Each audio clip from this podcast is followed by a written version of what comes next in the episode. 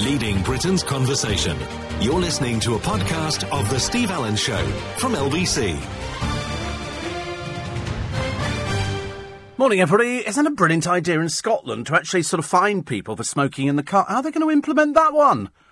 How and we have it here. I know, but nobody's ever been prosecuted, have they, for smoking in the car? I see people smoking in the car all the time. You're not supposed to be smoking in work vehicles. I've seen taxi drivers smoking in the front of, of vehicles. Loads of people smoke. Nobody's ever. The police can't be bothered. They've got enough to deal with with football clubs. Not to start dealing with smokers as well. Only if you've got a child with you. Well, I mean, how often's that going to happen? It's ridiculous. I'm never going to have a child with me in the car. It's, it's, and I don't smoke, so it doesn't. I did smoke, and uh, now I don't smoke, but they're never going to implement. What are people on the police on the motorbikes? I'm sorry, we've just seen you smoking in the car. No, no, no. That was the twelve-year-old in the back. She's just lit up. Nothing to do with me, mate. I tell you, you talk to her. Not my cigarettes, hers. Mum, do you want some more? You can just imagine, can't you? Kids do smoke nowadays. You seriously still see kids smoking, thinking it's cool. But I can tell you now, and I, non-sector I'm not going to because it's just ridiculous. It make, makes me sound like sort of a goody two shoes because I don't smoke and you're addicted and that's the problem with it. You know, because I, I tried to give up and I would I was rubbish at doing it and then eventually did give up and then became ill and then I thought, hmm, I need to stop. I need to stop smoking. So we stopped smoking.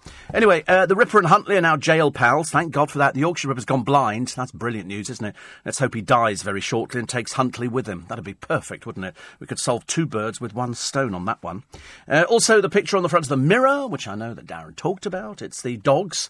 The dog farm. And I thought, oh, it's puppy farming. No, no, no. It's dogs for, for food because they eat dogs in Korea. Uh, but the woman who's got one of these places, they're now uh, getting rid of the dogs. They're farming them out, uh, not not to be eaten, but um, to be pets. But uh, the ones that are pictured here at this particular farm are just waiting to be butchered, and um, they eat dog meat. I mean, we would we're all a little bit precious about it. I know because we've done it before. Because when I first looked, I thought these aren't puppies waiting to be rehomed. No, no, no. Excuse me. They're um, they're bred for or nicked mainly, because some of them have still got collars on, uh, they're going to be eaten. Uh, it's as simple as that because they eat dog in the same way that we eat cow, goat, sheep, pig, just about anything that moves. They eat dog. We can't abhor it, but then the French eat horse meat. Mind you, for a short while we were eating horse meat. So it's gut reaction on this one. It's a case of these poor dogs don't know their fate, but they eat kitten, they eat, ev- they eat everything. Seriously, it's just food. It doesn't matter. Mind you, it's a bit like being out in the jungle, isn't it? I wonder how it would be if they sort of served up dog out there, whether or not the jungle would have a, a whole new meaning. Now that Scarlett's been crowned Queen of the Jungle, and no doubt they'll be brass tarting her up, sorry, uh, putting some makeup on her, and, uh, and she'll be on the television programmes, and they'll be talking about, so, uh, what of the future? And I should imagine till her agent sat her down and going, okay, I've got you an advert for Aldi and um, then we, we bring out the weight loss DVD. Okay, and then do you think you should bring out a book? Yeah, why don't you do your autobiography? You know, because that'll be interesting, won't it? You know, woman gets paid to sit there watching television programmes, not very much money, goes into jungle, wins it. End of story. Let's move on, shall we? There's other things in life. I'm sure she's very lovely, and everybody likes her, and that's great. But where as I will probably say in the free podcast later on, you can put her. I can't imagine. Somebody says, oh, maybe she'll work with Ant and Dec. And I've said, no, Absolutely not. Why would Ant and Dec want to share the limelight? What, and pay her out of their money or something like that? How's that going to work? That's not going to work. They're not going to be interested in doing something like that. Definitely not. Definitely not. I could be wrong, but I, really, knowing them, I would think it was that would be how, how it was. Uh, I like the idea of the pubs barring the Christmas jumpers. We quite like Christmas jumpers, as you know. We're, we're big fans of Christmas jumpers. But uh, whether or not whether or not it kind of it kind of works, I don't know. I'm not too sure about that. I'm not too sure about Christmas jumpers. Uh, is it the time to stop boiling sprouts? You know, you don't need the little cro- you don't need to do the little cross on the top of them. Some people do, and uh, my mother used to do lovely sprouts. Lovely when you put some butter over the top of them. Now, of course, we're supposed to be healthy, so we don't do things like that. And incidentally, if you're thinking of driving today, please don't. It's apparently the worst day for accidents. This is the nearest Monday to sort of the festive, going out doing your shopping kind of days, which people will be doing.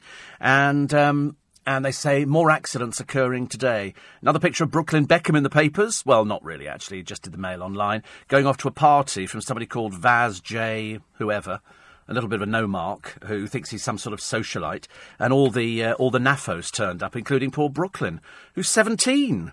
I'm assuming he's he's left school now because he's so highly talented, but uh, we don't really know what he does.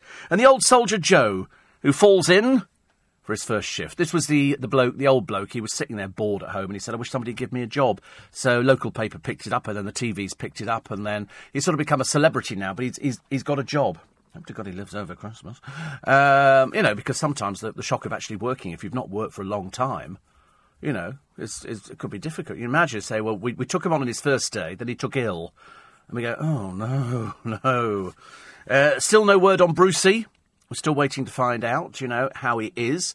I need I need regular updates on Bruce. Don't want to lose anybody else, thank you, over Christmas. I really don't. And uh, what was the other one? Oh, yes, the. Um, tsunamis, which are a risk to our coastal towns and power stations. It's funny, we don't think about us having a tsunami, and yet we've got one twice a week. On the Severn, the River Severn, the Bore, which, have you ever seen it? It's that th- people surf it. They surf it. It's like a mini tsunami. It comes in with sort of the tide, and then this little thing builds up and it goes down the river. You can watch it. You find it on YouTube. It's very interesting. Uh, plus, the football coach linked with the abuse at two clubs. This is the scandal that keeps on growing, doesn't it? Uh, the bloke who got the money from uh, Chelsea Football Club, which who's Gary Johnson, is in the papers today saying basically it's hush money, which of course it is. They gave him money. They had a, a confidentiality clause built in, which is very odd. But then lots of companies do that. Lots of companies do that. I mean, I, I, did think about it the other day, and I thought about it quite carefully. It does seem a bit odd if it involves child abuse. So they knew that he'd been abused, they knew that something had gone on, and so they give him £50,000, but that's a case of that's 50000 in full and final settlement. You're not to talk about it ever again. So they've just brushed it under the rug. They've just brushed it under the rug and they've sort of said, go away. Uh, don't, don't, talk about it, which of course is it's not what he did. So basically, he's obviously broken the confidentiality thing. So they might, they could, I suppose, if they wanted to, get the money back by saying you've broken it. I mean, I've heard of people before who've been fired from companies uh, for various misdemeanors. They give them the money, and that's a case of you go, you go now, and we'll just say it was all, you know, you've moved on to bigger and better things, and they and they brush it under the carpet because no company wants to be tarnished with sort of people who sexually abuse children, and uh, I suppose Chelsea were doing damage limitation. It's not the answer, is it? At all. But this, this does keep growing. The amount of people, 450 now, the police say they're dealing with, pardon me, um, they're uh, sort of coming out of the woodwork to talk about this one. It goes on and it goes on, and I don't think this is the end of it. Although I did think about it. I thought, has this been going on for ages? The answer is, of course it has. Rock Hudson's agent over in America, when none of this was talked about, was gay as a goose. He liked boys. He had, and that's why the man who named him Rock Hudson to make him sound butch. He looked after lots of pretty boys like that. And if you remember when, when Rock Hudson was uh, was big in the movies, nobody knew he was gay apart from the whole of Hollywood. Everybody knew he was gay, but uh, there was a stigma attached to it. So at one point, Rock Hudson gets married to the president or the, the, the secretary of his fan club. She didn't know he was gay. Must have been a bit of a shock on the wedding night when he went uh, just off with my boyfriend. And, uh, and she didn't know anything about it. She had no idea. I've seen her interviewed on the television. She had not an inkling that he was gay. Not an inkling. For the rest of the world, it was, it was a case of, of course he is. Of course he is. And uh, they had lots of people like that in Hollywood. You won't find, very rare, only nowadays will you find people openly gay in Hollywood. And uh, I suppose over here, because it was going on, and has been going on for ages, all the way through Victorian times, boys were being exploited. In fact, it was said at one time London had, um, they were, what were they described as? I can't remember. They were boys who delivered the post, as opposed to you putting it in a, in a pillar box Prior to that, you had boys who would come round and you'd go, okay, take this letter to Mr. Phipps at number 38 Chester Mews. And they would, well, most of them were being taken advantage of. Most of these boys were taken advantage of. It was a huge scandal at the time. And you think, but that was way back in those days. You know, you're not telling me about the boys who were put into care weren't abused. Of course, lots of them would have been. Lots of them would have been. There was, there was, you know, there was a thin divide between, you know, you do what I want to do, with you, or you just don't get. Uh, and you know, everybody wanted to be. Fa- it's like going into prison now. You go into prison now. You ask anybody who's been in prison. There's a hierarchy. It's, somebody comes up to you and says, uh, "Big Jim down the corridor wants you to be his bitch," uh, you ain't going to be arguing anytime soon, let me tell you. So I've always said, you know, the one thing that they do in America, which is very clever, is they take young boys who've offended and they take them into a prison and they get the prisoners to say, you don't want to come in here, let me tell you.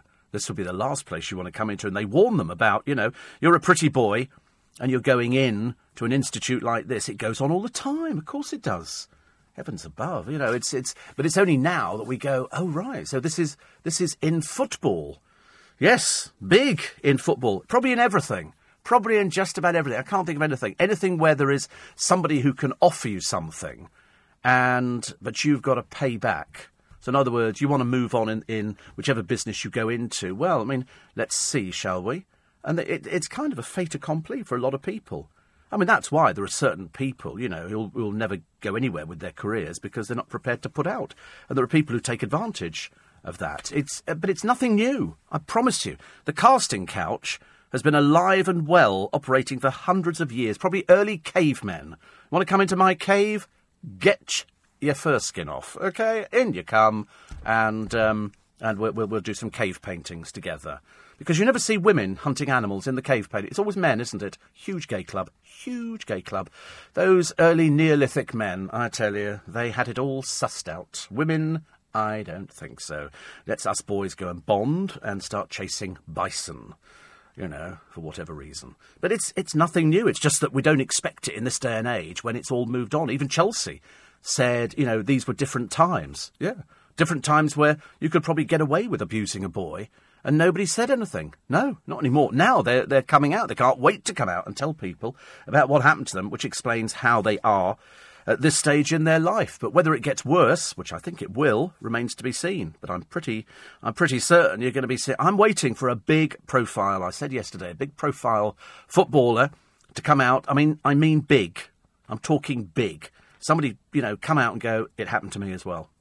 Because I don't believe that there are no big high profile footballers. They might be immensely rich now, but uh, they could be doing themselves a big favour, and the other people as well might give other people courage to come out and say that the football coach abused them. Isn't it odd? Football coaches, people who can obviously switch it on and off.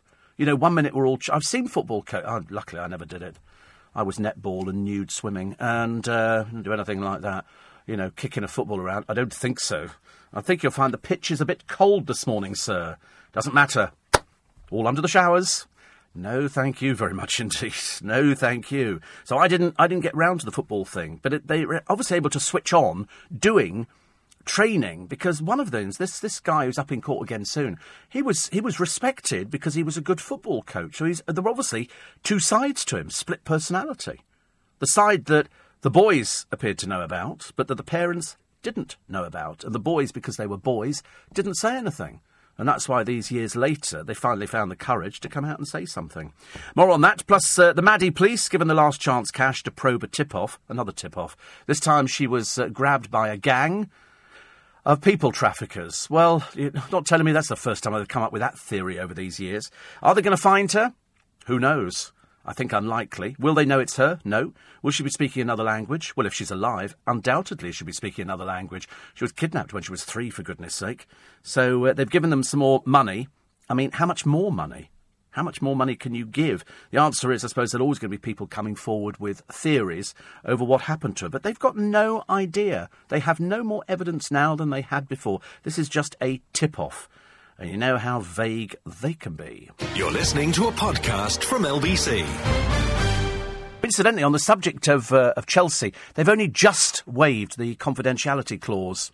They paid this money two years ago when there was the confidentiality clause in there, and they've just sort of taken it out. But it's been in there operating for all this time. It's disgraceful, disgraceful for uh, for one of our leading Premiership clubs. They knew exactly what was going on. They were hushing up child abuse. Whichever way you look at it, let's wait for the FA to, to come and see what they're going to come up with on this one.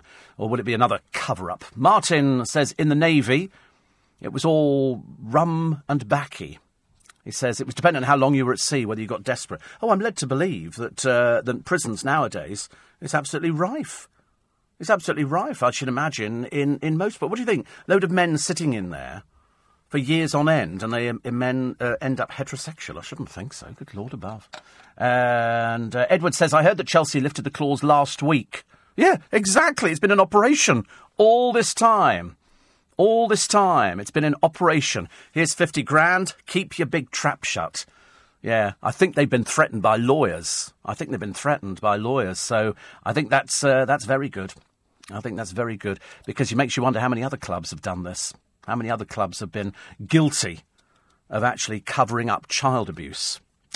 Uh, Martin says, I've got to drive 79 miles on the A27 in an hour's time. Dear me. Can't you get a taxi or something like that? A taxi? It's not the eating of the dogs that people are upset about. It's uh, because they say if the animal is, uh, is petrified when it dies, it makes the meat taste better. So they torture them with blow torches. Um, well, it's not strictly true, Siobhan. Not strictly true. They use the blow torches just to get the skin off, but the dog is dead by that time. I know because I've read enough about it. Because uh, we've had all this trouble with uh, with puppy farming and people who eat dog. It's it would be like you going and standing down outside an abattoir, and you see loads of pigs and sheep and animals, but we, we're not bothered about them, are we? We don't really care about them because we go, but that's what we do. We eat we eat beef and we eat sheep and we eat pork and uh, we don't care about it. If we see dogs, we go pet. We see cats, pet. They don't. They see it as meat. It's another source of meat. They don't really care. They do have dogs as pets, don't get me wrong.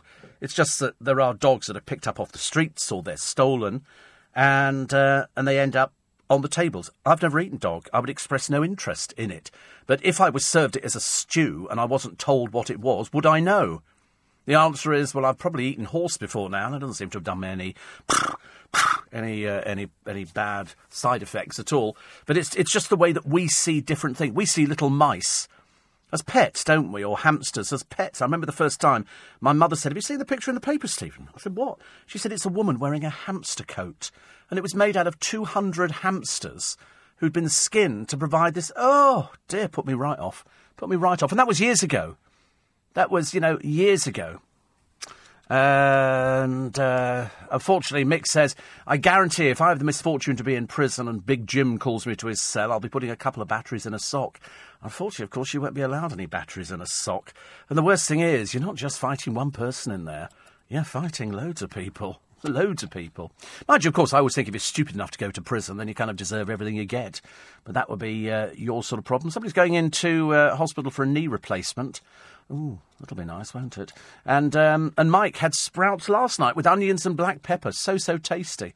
Very good for you, though. Very good for you. I'm not sure about the uh, the onion bit, but uh, I'm sure it's. Um, I'm sure it would be fine. Actually, I'm sure it would be fine. Uh, another one here says. Uh, da, da, da, Oh, Rock Hudson's name comes from somebody saying he was as strong as the Rock of Gibraltar and as cool as the Hudson Bay.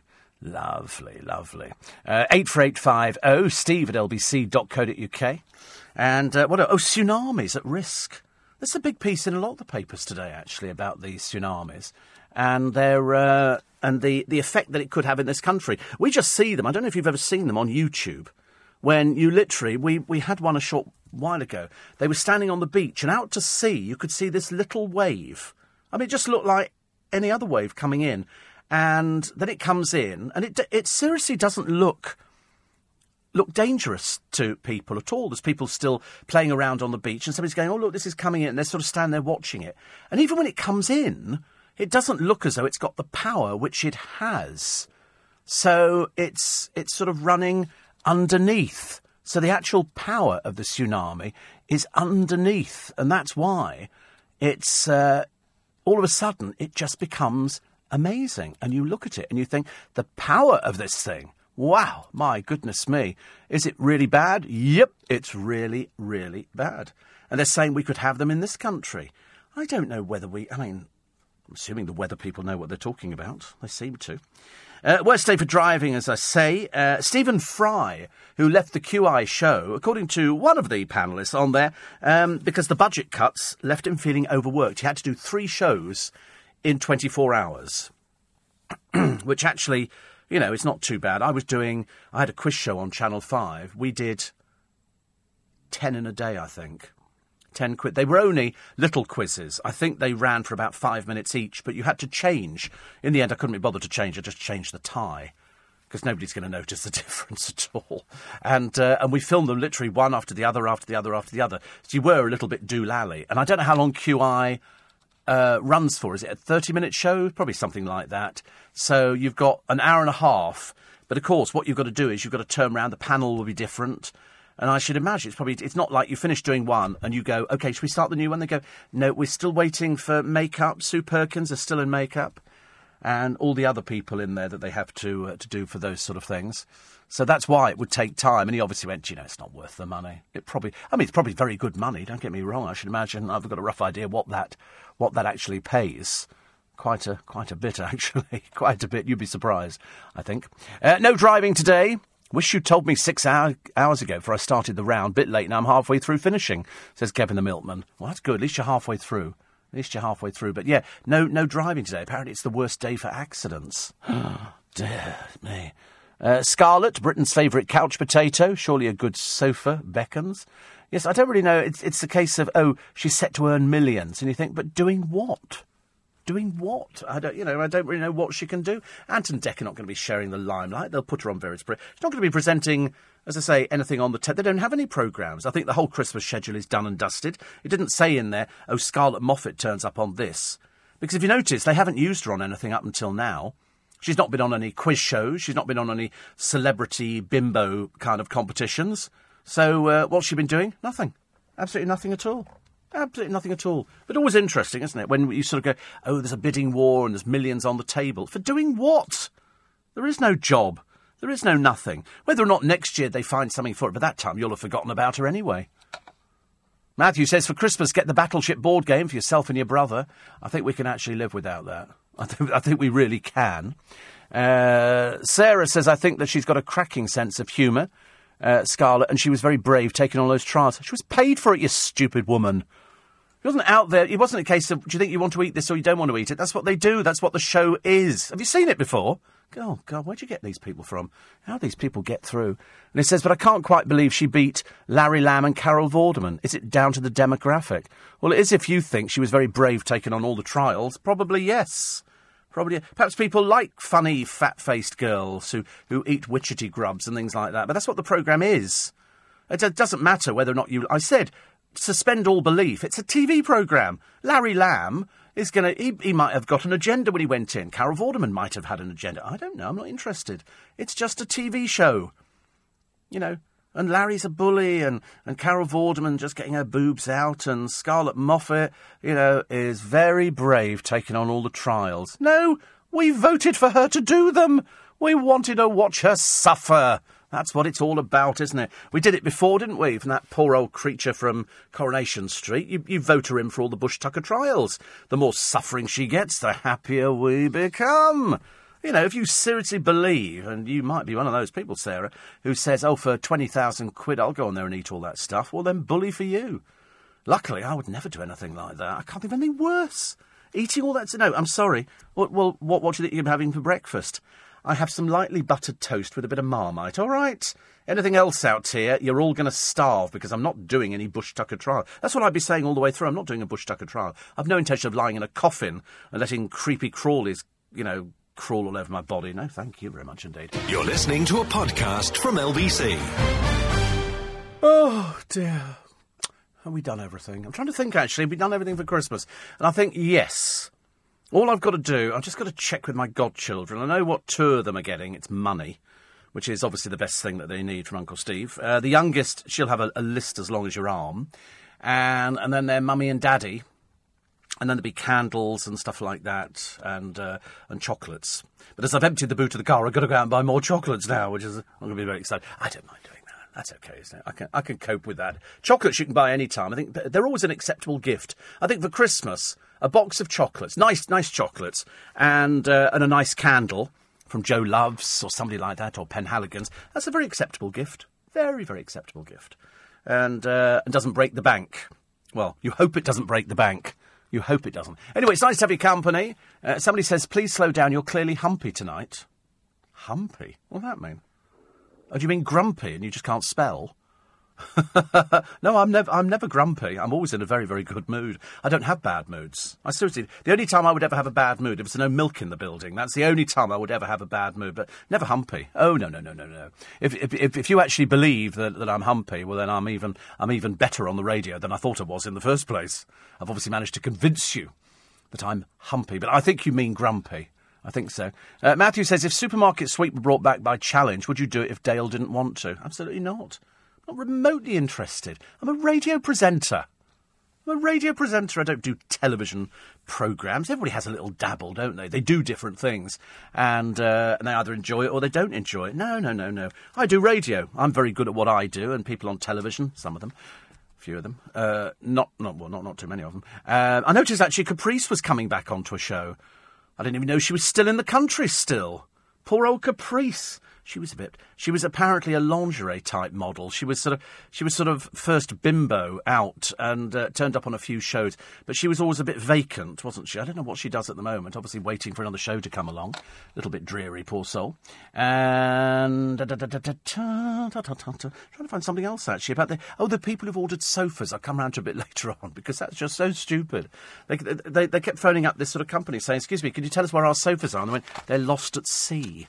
So I'm assuming what they mean is they're coming in a container from China and, uh, and the ship's disappeared. So uh, your sofa is in there because that's where all this stuff comes from. Uh, uh Tony Beak uh, from Strictly, that's the, the cheesy one. He's just so ghastly. Uh, has talked about becoming a father for the first time at the age of 50. I mean, why do people talk about this? Who's interested? Is anybody interested? Uh, Tony's, uh, sorry, Gary's fury as the Chelsea apology too little, too late. Uh, absolutely.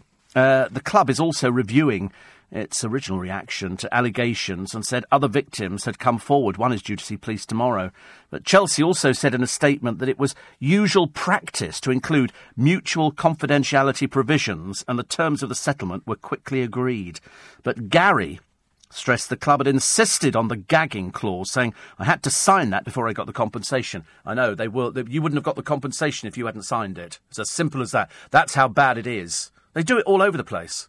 They do it all over the place, not just Chelsea, who were, I mean, as complicit in this, as far as I could see, as anything else. I mean, the paedophile scandal. So they've got other people at Chelsea coming forward. This was gagging. This was a gagging clause. You sign this, then you get the money. You don't sign that, you don't get the money. So what you're doing is you're brushing paedophilia under the carpet. Well, we don't want to damage the club, do we? Now sign it.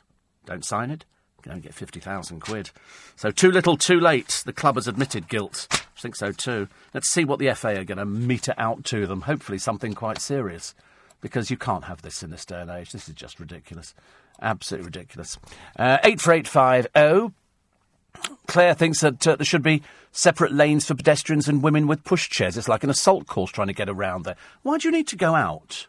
Why do you need to go out? Explain to me why you need to, to go out to do Christmas shopping. Haven't you got a computer? You can order anything you want online from any store, any department store. You go on to Selfridges and Harrods and all those lot, they'll all do mail order. They'll send stuff out to you. You pay for it over the telephone. Amazon, you can buy anything you want. They seem to have everything. Seven seconds. Very quick. Very, very quick. And then people say, oh, but it's exploitation. If they don't want to work there, go do one. Let somebody else take the job who's, who actually appreciates it. There's loads of people who aren't worried about uh, seven seconds for Amazon. I mean, God in heaven. That's why, we, that's why you get the stuff so quickly. What do you think if they just wandered about with a fag on and a cup of tea in one hand? It's going to get done? No, no, no. You're working fast. The harder you work, and bearing in mind on a lot of the Amazon stuff, this was missed out by the papers the other day, they get a tip. There's a tip. The driver, when he's delivering these things, it goes to them. You can make money out of it. Two quid here, two quid there. That adds up in the course of a day, let me tell you. So don't ever think people are being exploited. There might be other people being exploited. Probably people who work in pubs over the Christmas season to help the landlord out because that's when landlords make a lot of money, isn't it? When they have people coming in for Christmas lunch which is not uh, not cheap nowadays. A lot of money on it, a lot of money on things like that. But uh, but that's what happens. That's what happens. You know, you just have to uh, just have to, to get used to it. And um, one here that says uh, the fifty thousand pounds paid in compensation by Chelsea makes me think if, for instance, a young girl is raped and battered in a horrendous attack by some monster, she'd be awarded peanuts by the Criminal Compensation Board. Yeah, absolutely. Yes. So I mean, it's it's fifty thousand pounds. But does fifty thousand pounds compensate you? And then they make you sign the gagging order. The gagging order means that you don't talk about it. You know, obviously a couple of Chelsea weirdos trying to sort of defend the club, going, well, of course they did remove it. Only the other week. Only the other week. It's been in place for years. For years. Uh, what else do we have here in the paper today? Oh, there's a lovely picture of Meghan. Do you know, there's a picture of her here. She, she's not great looking in this picture. And uh, they say he's planning his first romantic getaway with Meghan Markle.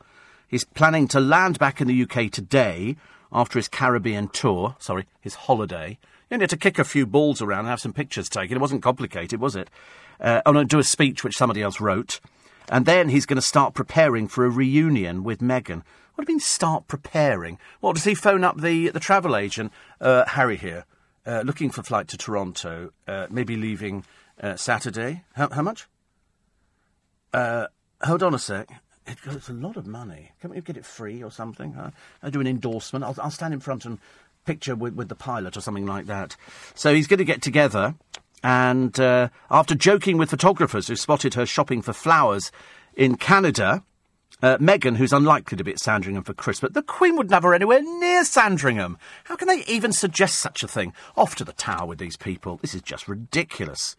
Ridiculous. So they've got. Um, uh, there's also an Instagram shot of a guy in a Union Jack jumper. Harry spent his last day of his tour at a children's home in Guyana. Aides have heaped praise on the prince for his work during the tour. Work? What, kicking a ball around and holding a child? That's work, is it? Oh, my God, they're a bunch of sycophants, aren't they? Dreadful. So she's holding flowers. They go, Are these for Harry? No, dear. She's in Toronto. I think they might have gone off a little bit. But he's hardly seen her. He's only seen her once for two days of bonking you know, which was. But I mean, obviously, yes, she was staying overnight in Kensington Palace. What do you think? Separate bedrooms? We're not naive to think about that, are we? For goodness sake, honestly, it's just madness, isn't it? Uh, 84850 steve at lbc.co.uk. Victorian society, says John, was rife with scandal. Of course. Of course. I mean, I and even prior to that, even prior to that, Heavens above, people seem to think that sort of, you know, pornography is a modern invention. The Victorians had pornography. It's just that there was a lot more clothing to come off, I think, in those days. But oh no, there was loads of things like that. It's ridiculous. 84850 Steve at LBC. Nicola, they don't. You need to get your facts right. When it, when it comes to doing dogs, you've obviously just read one article. These ones here are done completely differently. So, you know, I'm not going to entertain somebody who tells lies about things. I don't like the trade any more than you do. I don't like them. What you've done, though, is that you've just sort of read certain little articles which obviously have sort of inflamed you. But uh, I'm not reading out some of your rubbish. Seriously, absolute twaddle, really. She also talks about um, uh, heroin addicts. God, she's really quite bizarre, actually. And then, uh, oh dear, she's also she reads the Bible, but she's reading Revelations. Is that the Old Testament Revelations? That's the last book of the new one, is it? Revelations. Oh, well, there you go. But uh, she doesn't like a lot of people, actually. She really doesn't like a lot of people. A lot of angst with you, I suspect, my dear. A lot of angst. Never mind, I'm sure you'll get over it. It's Monday morning. You must have something to look forward to today. Uh, uh, what's this one here? Um, oh, what? Oh, I tell you what I saw the other day. I was surprised nobody. It was the, one of the two Ronnie show where they blacked up. They blacked up and they were doing calypso with an all black band. Uh, what do they call steel drums? I love a steel drum band. Next to bagpipes, that would have to be my next best thing in the whole wide world. But they, they were singing calypsos, which was it was very funny. But I can't help thinking it was of the period, wasn't it? People did things like that. People sort of dressed up. Nowadays, you wouldn't have it, but in the early days, you did. Um, he left Strictly last night, but uh, Barrister Rinder, let's call him what he properly is, he's not a judge, Robert. His name's Robert. Uh, enjoyed the whole experience because he ignored online. Uh, excuse me. Thank you. Because he ignored online trolls, revealing he was called uh, a Bob Fock. F O C. Do you know what that means? That's apparently body off Baywatch, face off Crime Watch. Some really stupid people out there. Mind you, I found a couple this morning, actually. I didn't realise. But it says, I feel sorry for anyone who has energy at the end of the day and for hate, especially if they can't spell properly. he says, I know that when people commit acts of cruelty, it's all about them. I've met people who've committed crime, and you see how they ended up doing it. My instinct is to feel desperately sorry for them. Interesting verdict, says, uh, says Barrister Rinder, or but, as he's called, Robert with no hair. So, but I mean, you do meet these people, don't you? I mean, you get internet trolls. I mean, you know, they are sort of, they are sort of just odd. And he says he feels sorry for them. I think you have to feel sorry for them because they're quite clear. This must be the most miserable time for an internet troll. When the whole country is united in happiness and wonderfulness and, uh, and presents and chocolates and things like that, they're sitting there with nothing. Nothing at all. Got nothing to go on. And, you know, I, just, I laugh at them, actually. I do laugh at them. I know you do as well, especially when I point them out. I heard one the other day on Nick Abbott's programme, actually, a resurfaced internet troll from some years ago. I shall be warning him about her, I've decided. You're listening to a podcast from LBC. Graham says, and of course the black and white minstrel show was of its time. Well, it was. In fact, there was a period, I mean, you know, if you, if you know anything about the history of this country, you couldn't go to a seaside resort, it doesn't matter where it was, where they didn't have a minstrel show. There was a minstrel show where people blacked up. David Baddiel blacked up. Doing that fantasy football, you must remember that. Loads of people have done it. Loads of people have, have done it. I mean, the, the man that they lampooned was Jason Lee. Uh, his, his fame didn't derive so much from his talent as the decision of Frank Skinner and David Baddiel to lampoon him, obsessively taking shots at his pineapple haircut, which obviously meant he had his hair in dreadlocks and he just tied it up on his head, which lots of people do actually. Lots. Oh, he's got no hair at all now. Poor soul. But that was obviously it. And um, he was the subject of a chant from Nottingham Forest supporters. He's got a pineapple on his head. He's got a pineapple on his head. To the tune of He's got the whole world in his hands. How does that work? He's got a pineapple on his head. Oh, he's got a pineapple. Oh, yeah. I quite like that look. I quite like that look. But David Baddiel dressed up and lampooned him. It's been going on for ages, but minstrel shows, they're very famous. Oh, God, I mean, I mean, seriously, long before the black and white minstrels came along. Long before that came along. And strangely, they did them back on the television a while ago. They were doing um, uh, a programme looking at uh, people who come back. It was looking at all the different theatres. And the biggest round of applause went for the black and white minstrels who'd been reunited. The girls in their glamorous costumes and the men blacking up. You wouldn't do it now, but of its time, you know, like we don't send little boys up chimneys now. Might be some football coaches somewhere who might quite like to put little boys up chimneys, but uh, that's about as far as it goes, I think. But uh, everything changes. Goodness sake.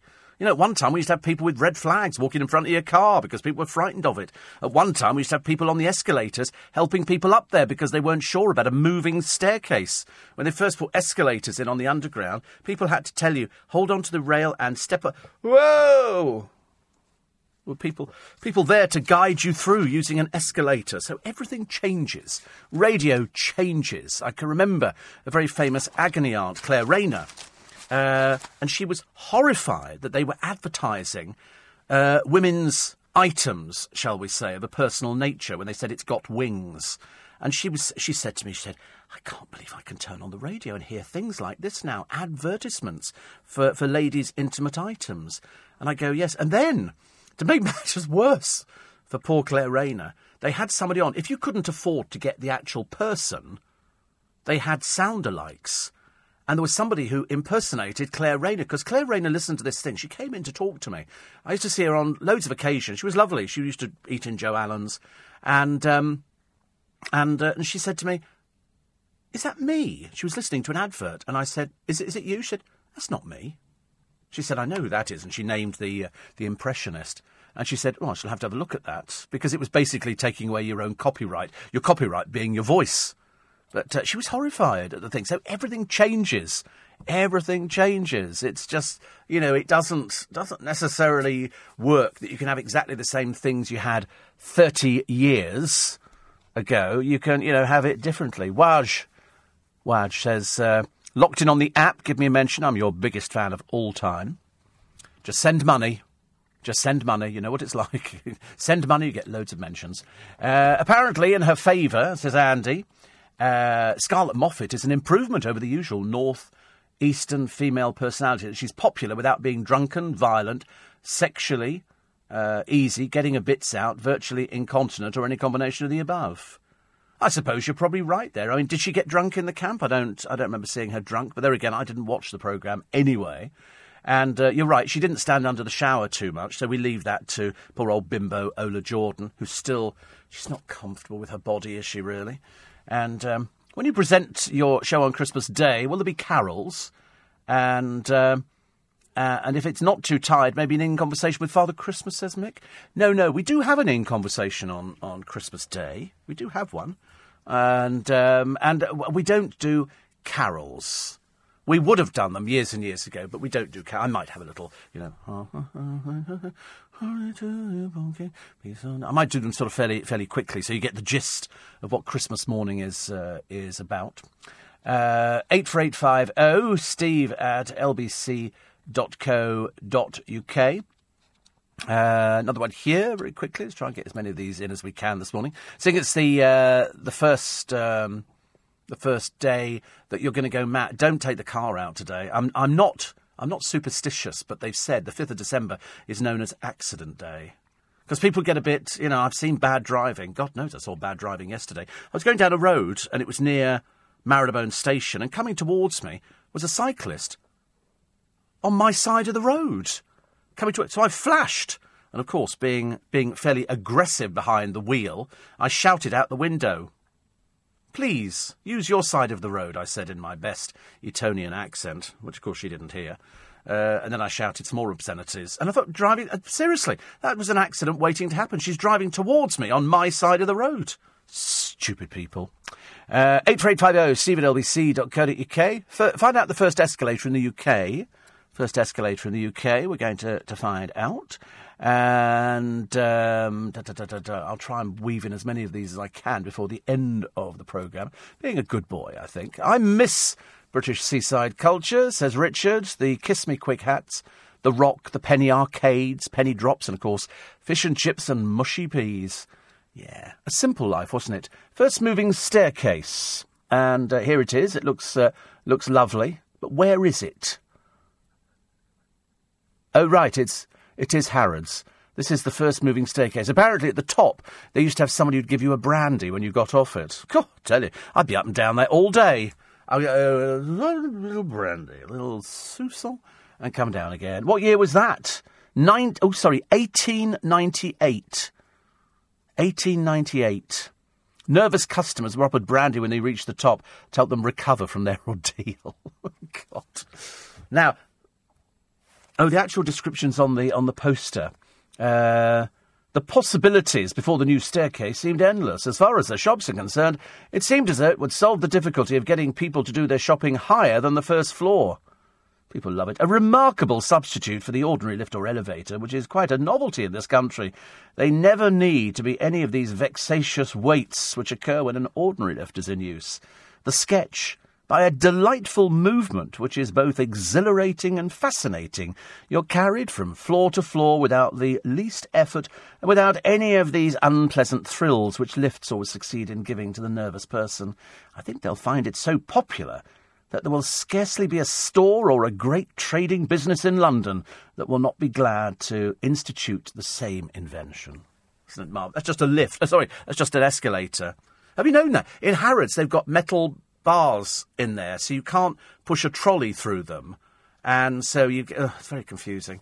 And um, but I, I, do quite like it. It's ever so posh, isn't it? When you think about department stores, I can remember going to a place years ago called Gamages uh, to see Father Christmas, and I only sussed it out later because you go in and and you and you went on the boat to meet Father Christmas, and so you all go in. They open a door and there, there's the boat waiting, and so you all sit down waiting, and and then the walls start moving to give the impression that you're moving forward, which was all very lovely. Somebody's at the front going, "Hey ho, we're going to meet Father Christmas," and I'm thinking, "Wow, it's like cool." When you're a kid, this is like cool. And then and then the boat came to a stop, and we went outside, and there was Father Christmas. And Father Christmas was dispensing presents and everything else. And I suddenly realised there's two doors at the back of the boat. The door where we went in was separate from the door where we came out and went to meet Father Christmas. And that was my first experience. And I've always enjoyed doing it. I, when I worked in a department store years ago, I used to love Christmas when they would make the grotto up and they go, oh, this year we've got Pelham puppets, or this year it would be um, uh, polar bears. It was, it was always some sort of animatronic. Was always some sort of thing that sort of. Mm. They've got it down at uh, the Bentall Centre. I think they've got bears again this year. Not as big as last year. Perhaps there's not as much money around. But I do like an animatronic display. I thought if ever I had the money, I'd have something like that. Or filling out a big merry-go-round in the front of the garden. But I don't. I don't have the money for a merry-go-round, and I don't have a garden. a bit pointless, isn't it? Really. So that's kind of another avenue. But I could put it in the car park, actually. Yes. Penny says Scarlett says she pays her mum and dad's mortgage, so she can pay it all off now. Well, it depends how much she actually got. I, I mean, I should imagine probably twenty-five, thirty thousand. Wouldn't be. Uh, wouldn't be anything else than that. She, she doesn't warrant that sort of money. So she might be able to make a bit more. Kevin says, is Harry's idea of preparing for meeting Meghan meaning a trip to the barbers for something for the weekend, sir? Well, they used to say at the barbers, you know, have your hair cut something for the weekend. And I used to say, I'm 12. Of course not. Don't be so ridiculous. something for the weekend, sir. A little something for the missus. really? We've got chocolates and everything. We used to love it. God, the days of condom machines, ladies and gentlemen. Uh, I don't understand why anybody would accept hush money for being abused, says June. Um, it wouldn't have mattered if I'd been offered millions. I would never have accepted as doing it, would have left an abuser free to strike again. The only compensation I ever wanted was justice and knowing he couldn't do it to anyone else. Well, this is this was the interesting one because this this came out years later after it. After. I mean, he was sorry, he was out, came out in 2014, but the abuse happened you know, years ago because the bloke concerned died in the 80s. And so then the com- I don't think he went to them and said, I want £50,000. I think they offered compensation. And obviously somebody had decided that £50,000. But it's not the £50,000. I mean, I've always argued no amount of money is going to compensate you for what you've been through. 50 grand or, or no 50 grand. It was the fact that they wanted him to sign this thing saying he wouldn't say anything about it. That's what's so creepy about it. So uh, we've just been sitting here talking about the fact that I was abused by your coach at your club, and you're offering me 50,000 quid, but with a confidentiality clause. I don't think so. I don't think so. Uh, James says apparently people in Finland are able to vote for Saara because of a voting loophole.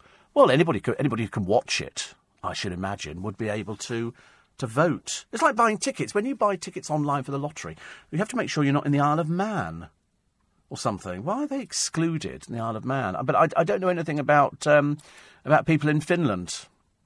I don't think. Uh, Ian says, got back from holiday on Thursday, had to go to the supermarket Friday. Never again. Full of old people barging into. I was battered and bruised by the time I got home. Why does anybody go out? We've got Ocado and we've got all these delivery firms. They'll deliver it to your door. You don't need to go out at all. There is no point in going out.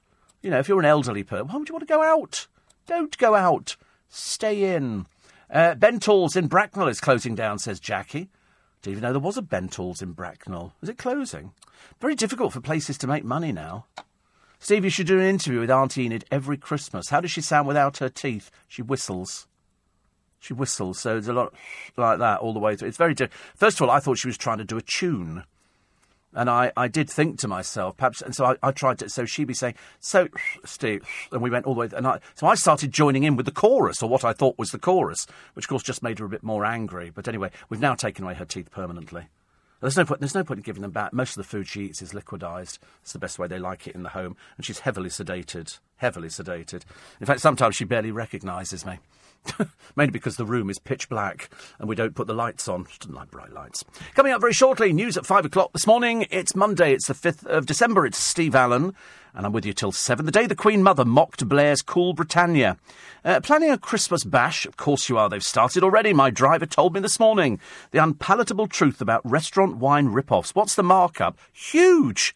Huge for tatty old wine. Old soldier Joe falls in for his first shift. Jose Mourinho, I'm innocent of attacks. He's got millions that has been put overseas, they've uh, discovered.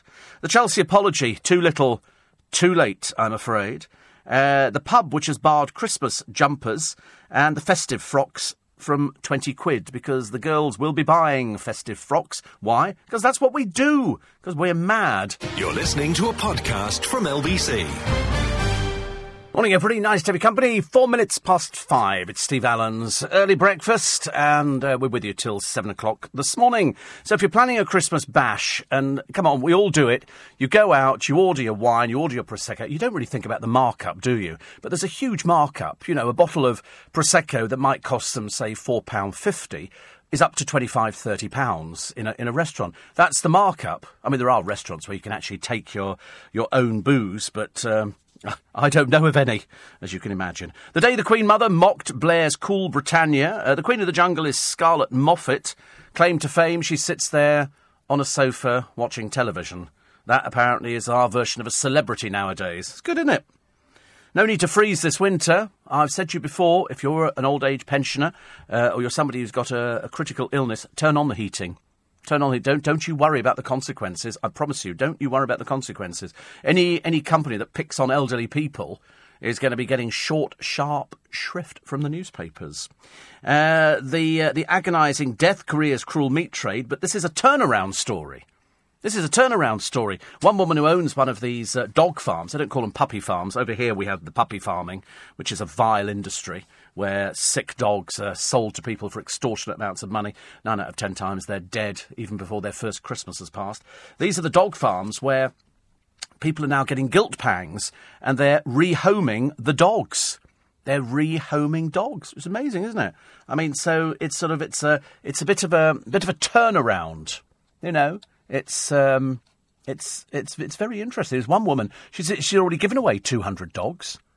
200 dogs because I think um, I think uh, her children said, "Oh, we want um, we want a pet," and so she's felt guilty about it. So she's decided that she's going to give away all her dogs.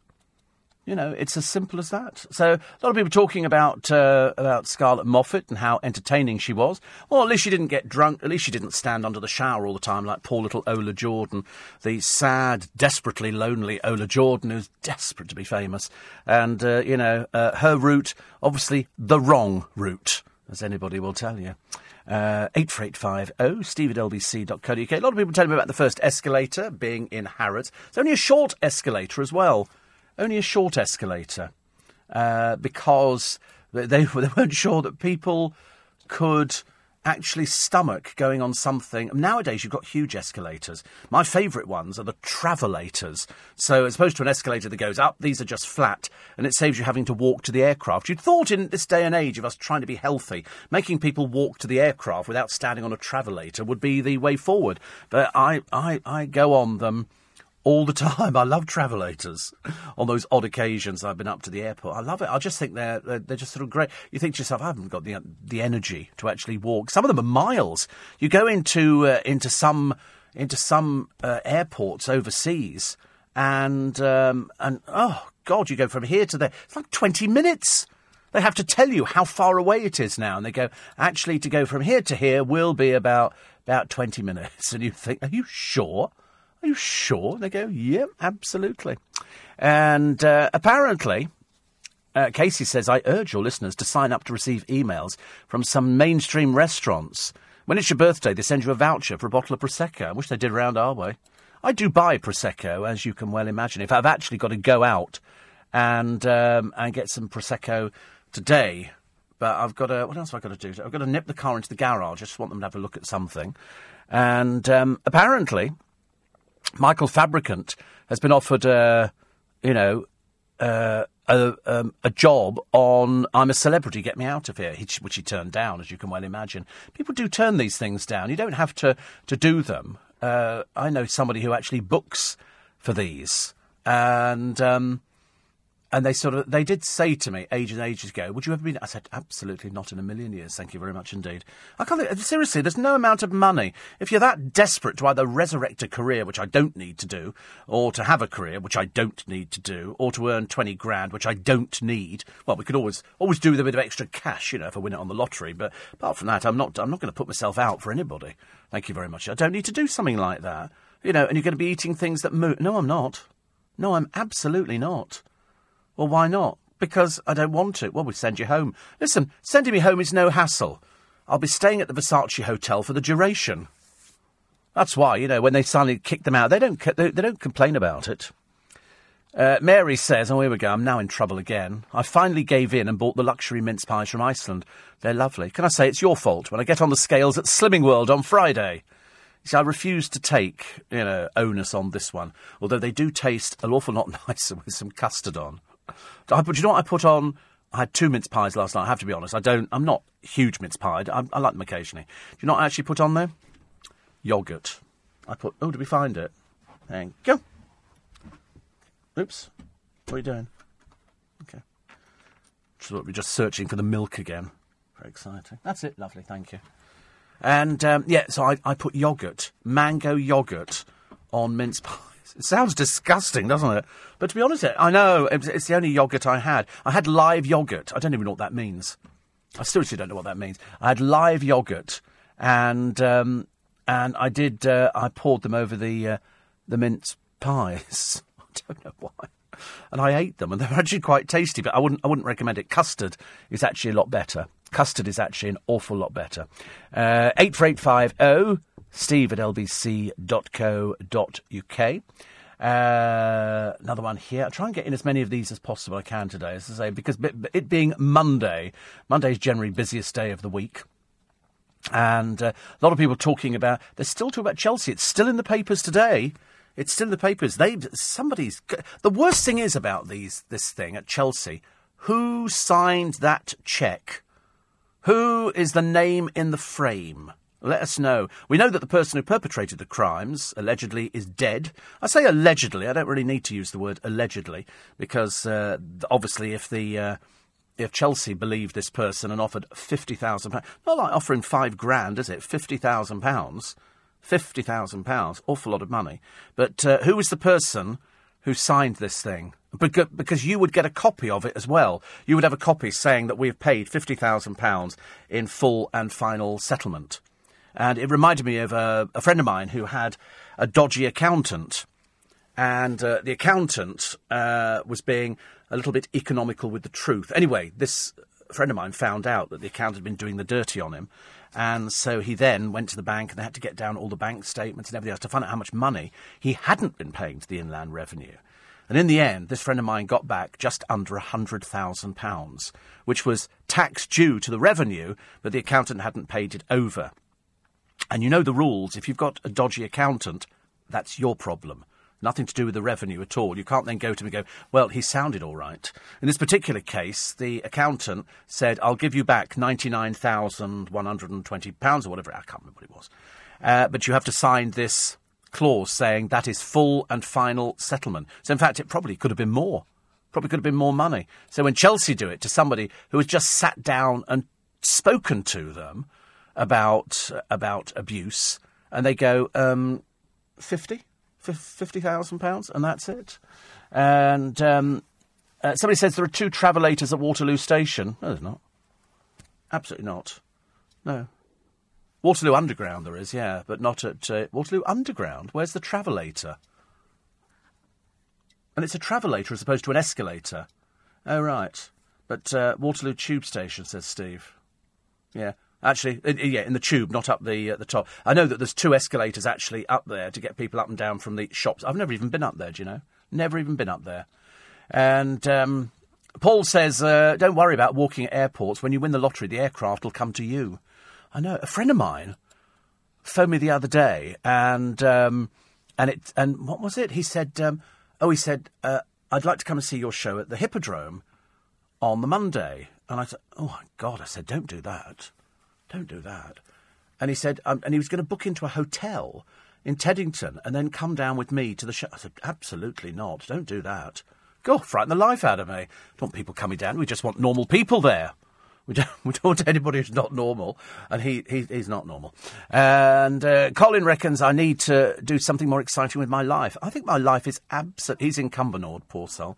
Um, I think my life is very exciting. So you, I'm on the radio six days a week. I could talk about just about anything, just about anything legal and decent. They pay me. I know, I know. That's the surprising bit.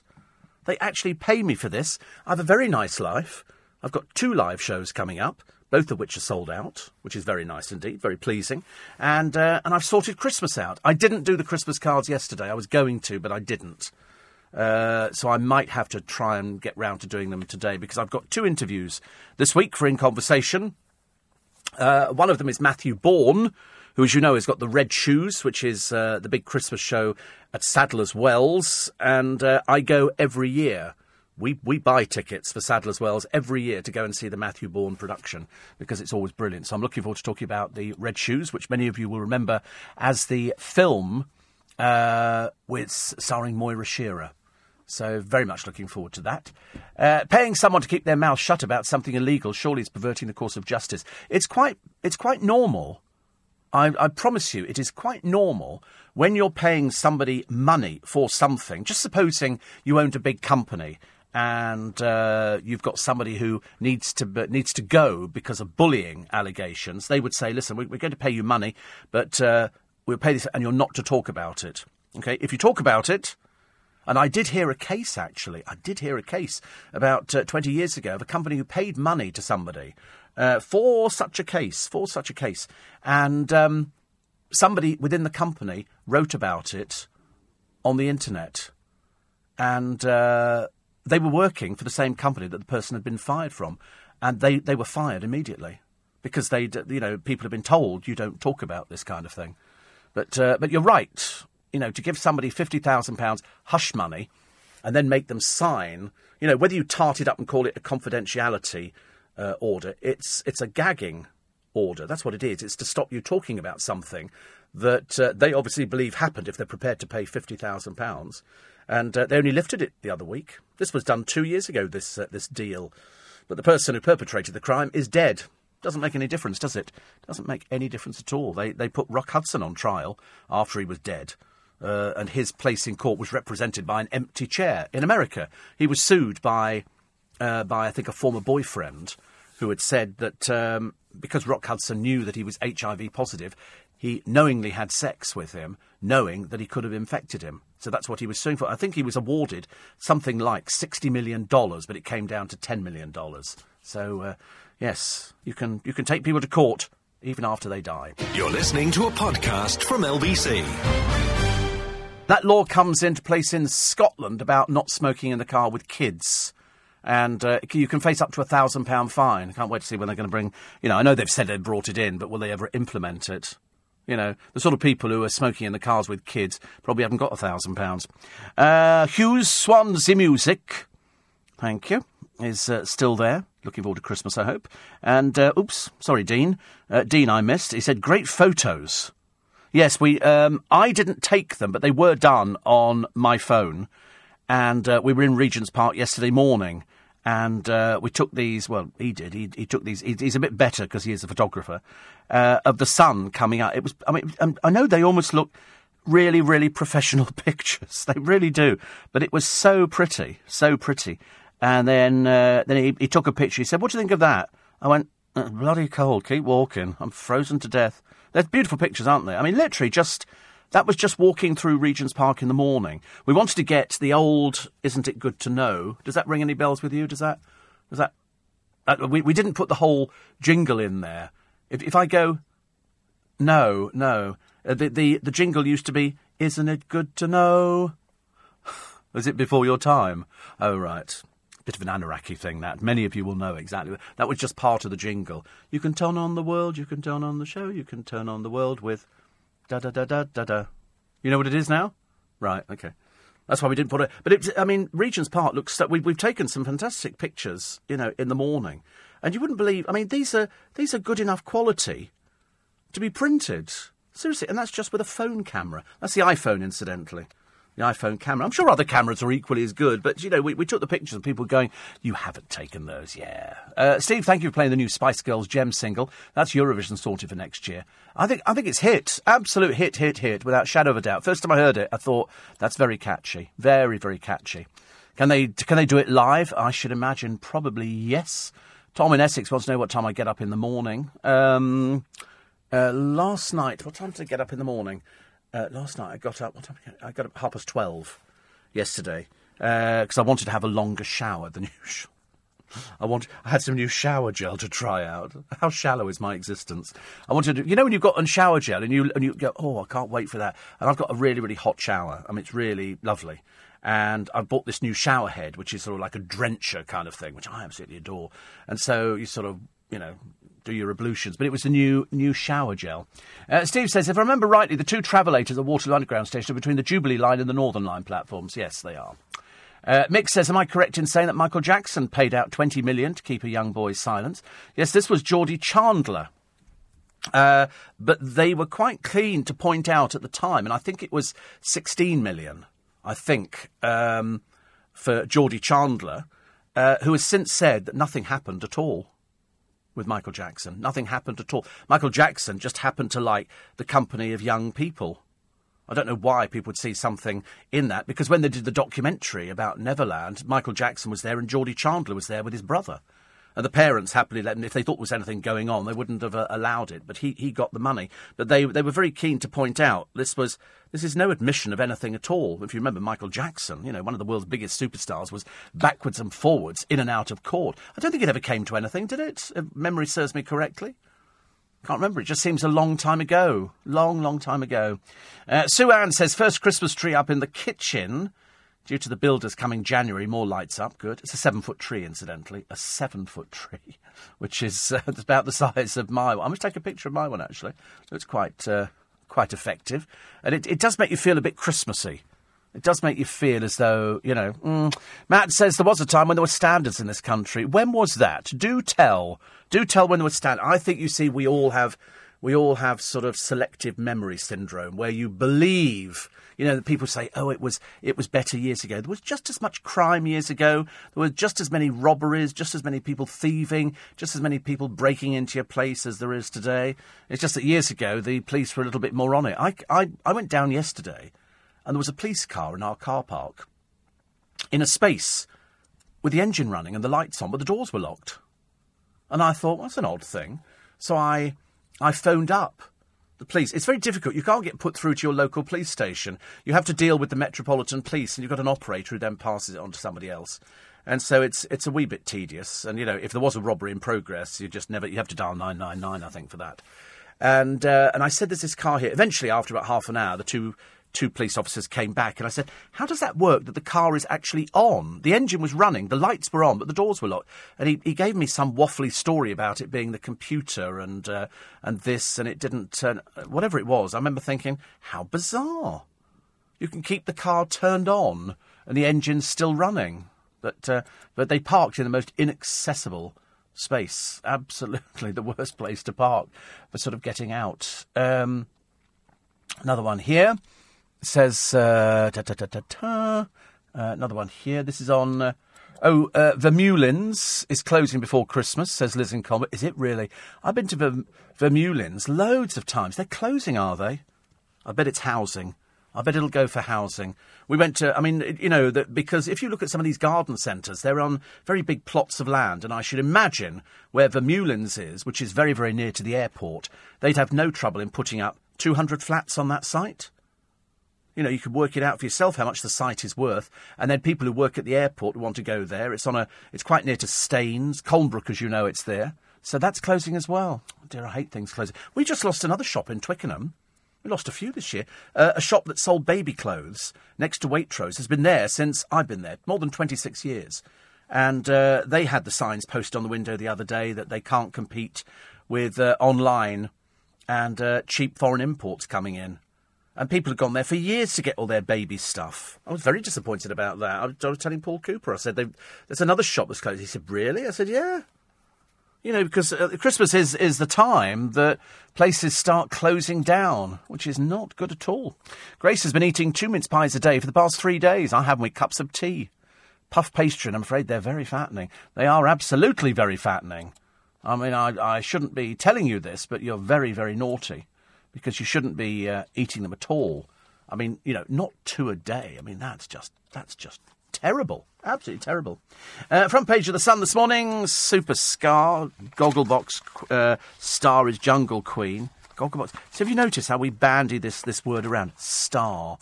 They're not stars. They're just media personalities. Uh, best of friends, the Ripper's new jailmate is Huntley. Uh, luckily, the Yorkshire Ripper's gone blind, so that's fantastic news. Very happy. I'm hoping he'll die shortly and save us a small fortune, and he and Huntley can go the same way. He's, he's helping him get around. Huntley is helping the Yorkshire Ripper get around. Sick people. Sick people. Uh, Harry's girl pal is Baywatch Queen. This is somebody called Priyanka Chopra.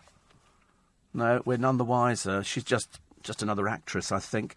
And um, barrister uh, Rob Rinder, a butch name, but uh, anything less, uh, was booted off strictly last night and is backing Louise Redknapp to win. Oh, God, really? Oh, how dreary.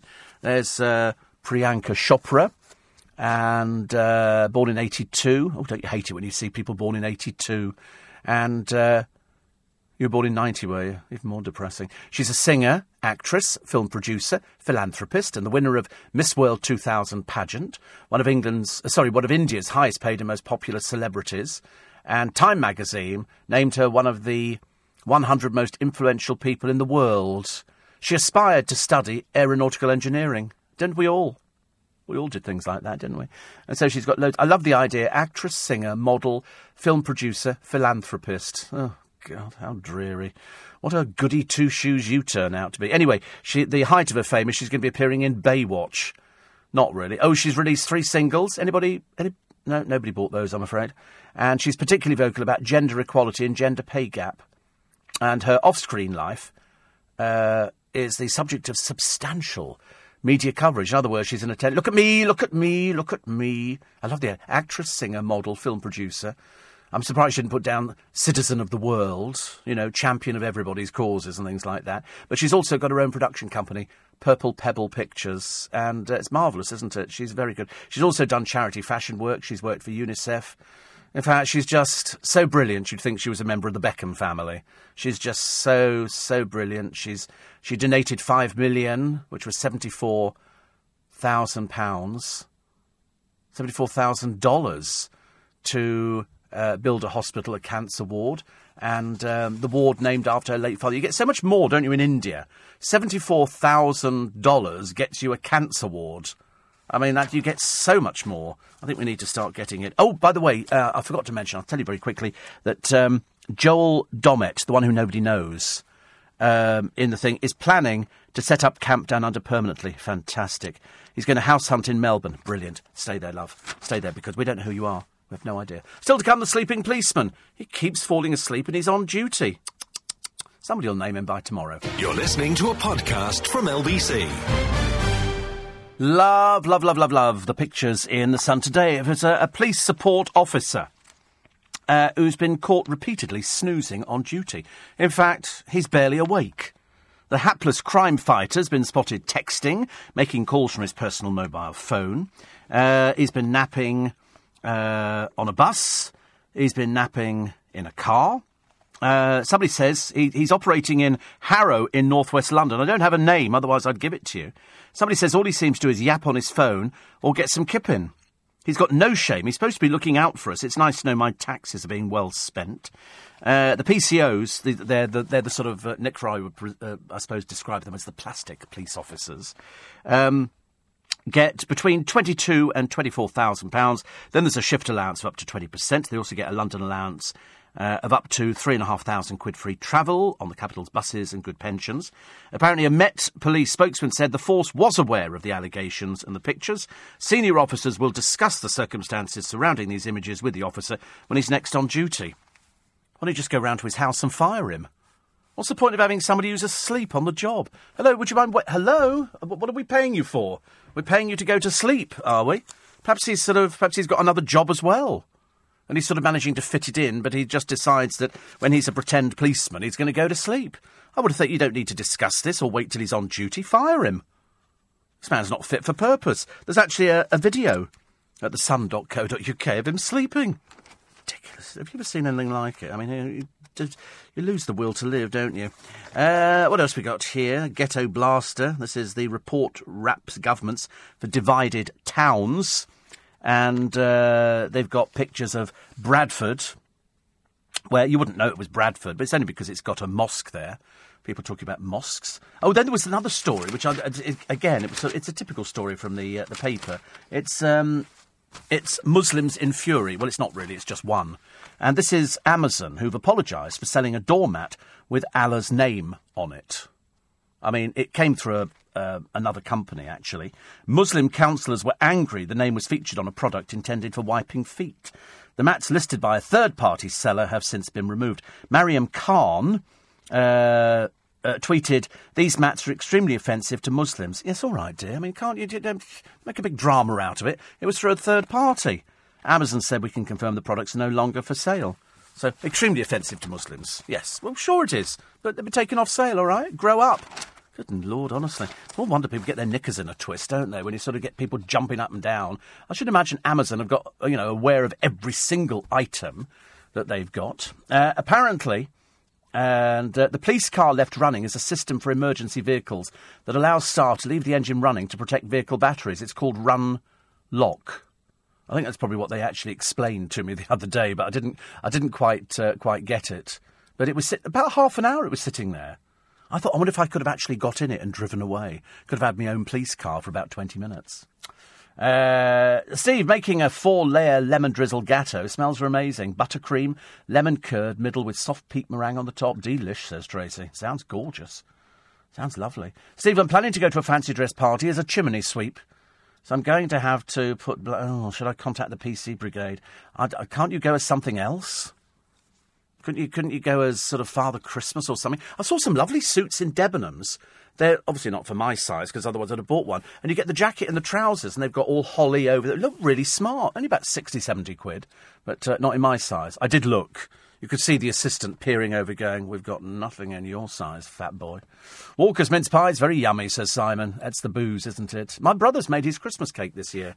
He hasn't iced it, I can't imagine what it's going to look like, but he's he's currently bo- filling it with booze at the moment. So every uh, every few days, you pour more booze into it, and so that the cake becomes infused or drunk. Uh, Steve, love your chat with Ken Hom at the weekend. What an interesting chat. Yes, and uh, you can download both of those, Ken Hom and Jo Malone. Both available to download. Well, I think so. Both available, yes, to download on the LBC website. And uh, some good chats there. I like Ken Hom and love Jo Malone. Love Jo Malone. But uh, we've got some good ones coming up over Christmas for you. Ian says emergency service vehicles have a thing called run lock because the only the onboard computer needs so much power you can press a button when parked, remove the keys to lock the car, leaving it secure. Ah, right. I think that's what they the guys tried to explain to me yesterday. See, I didn't know. I've never heard of it. Run lock.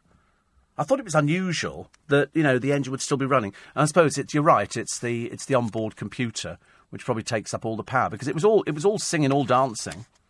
Tom says, "Why is anybody making lemon meringue pie at five thirty in the morning?" I don't know. What are you asking me for?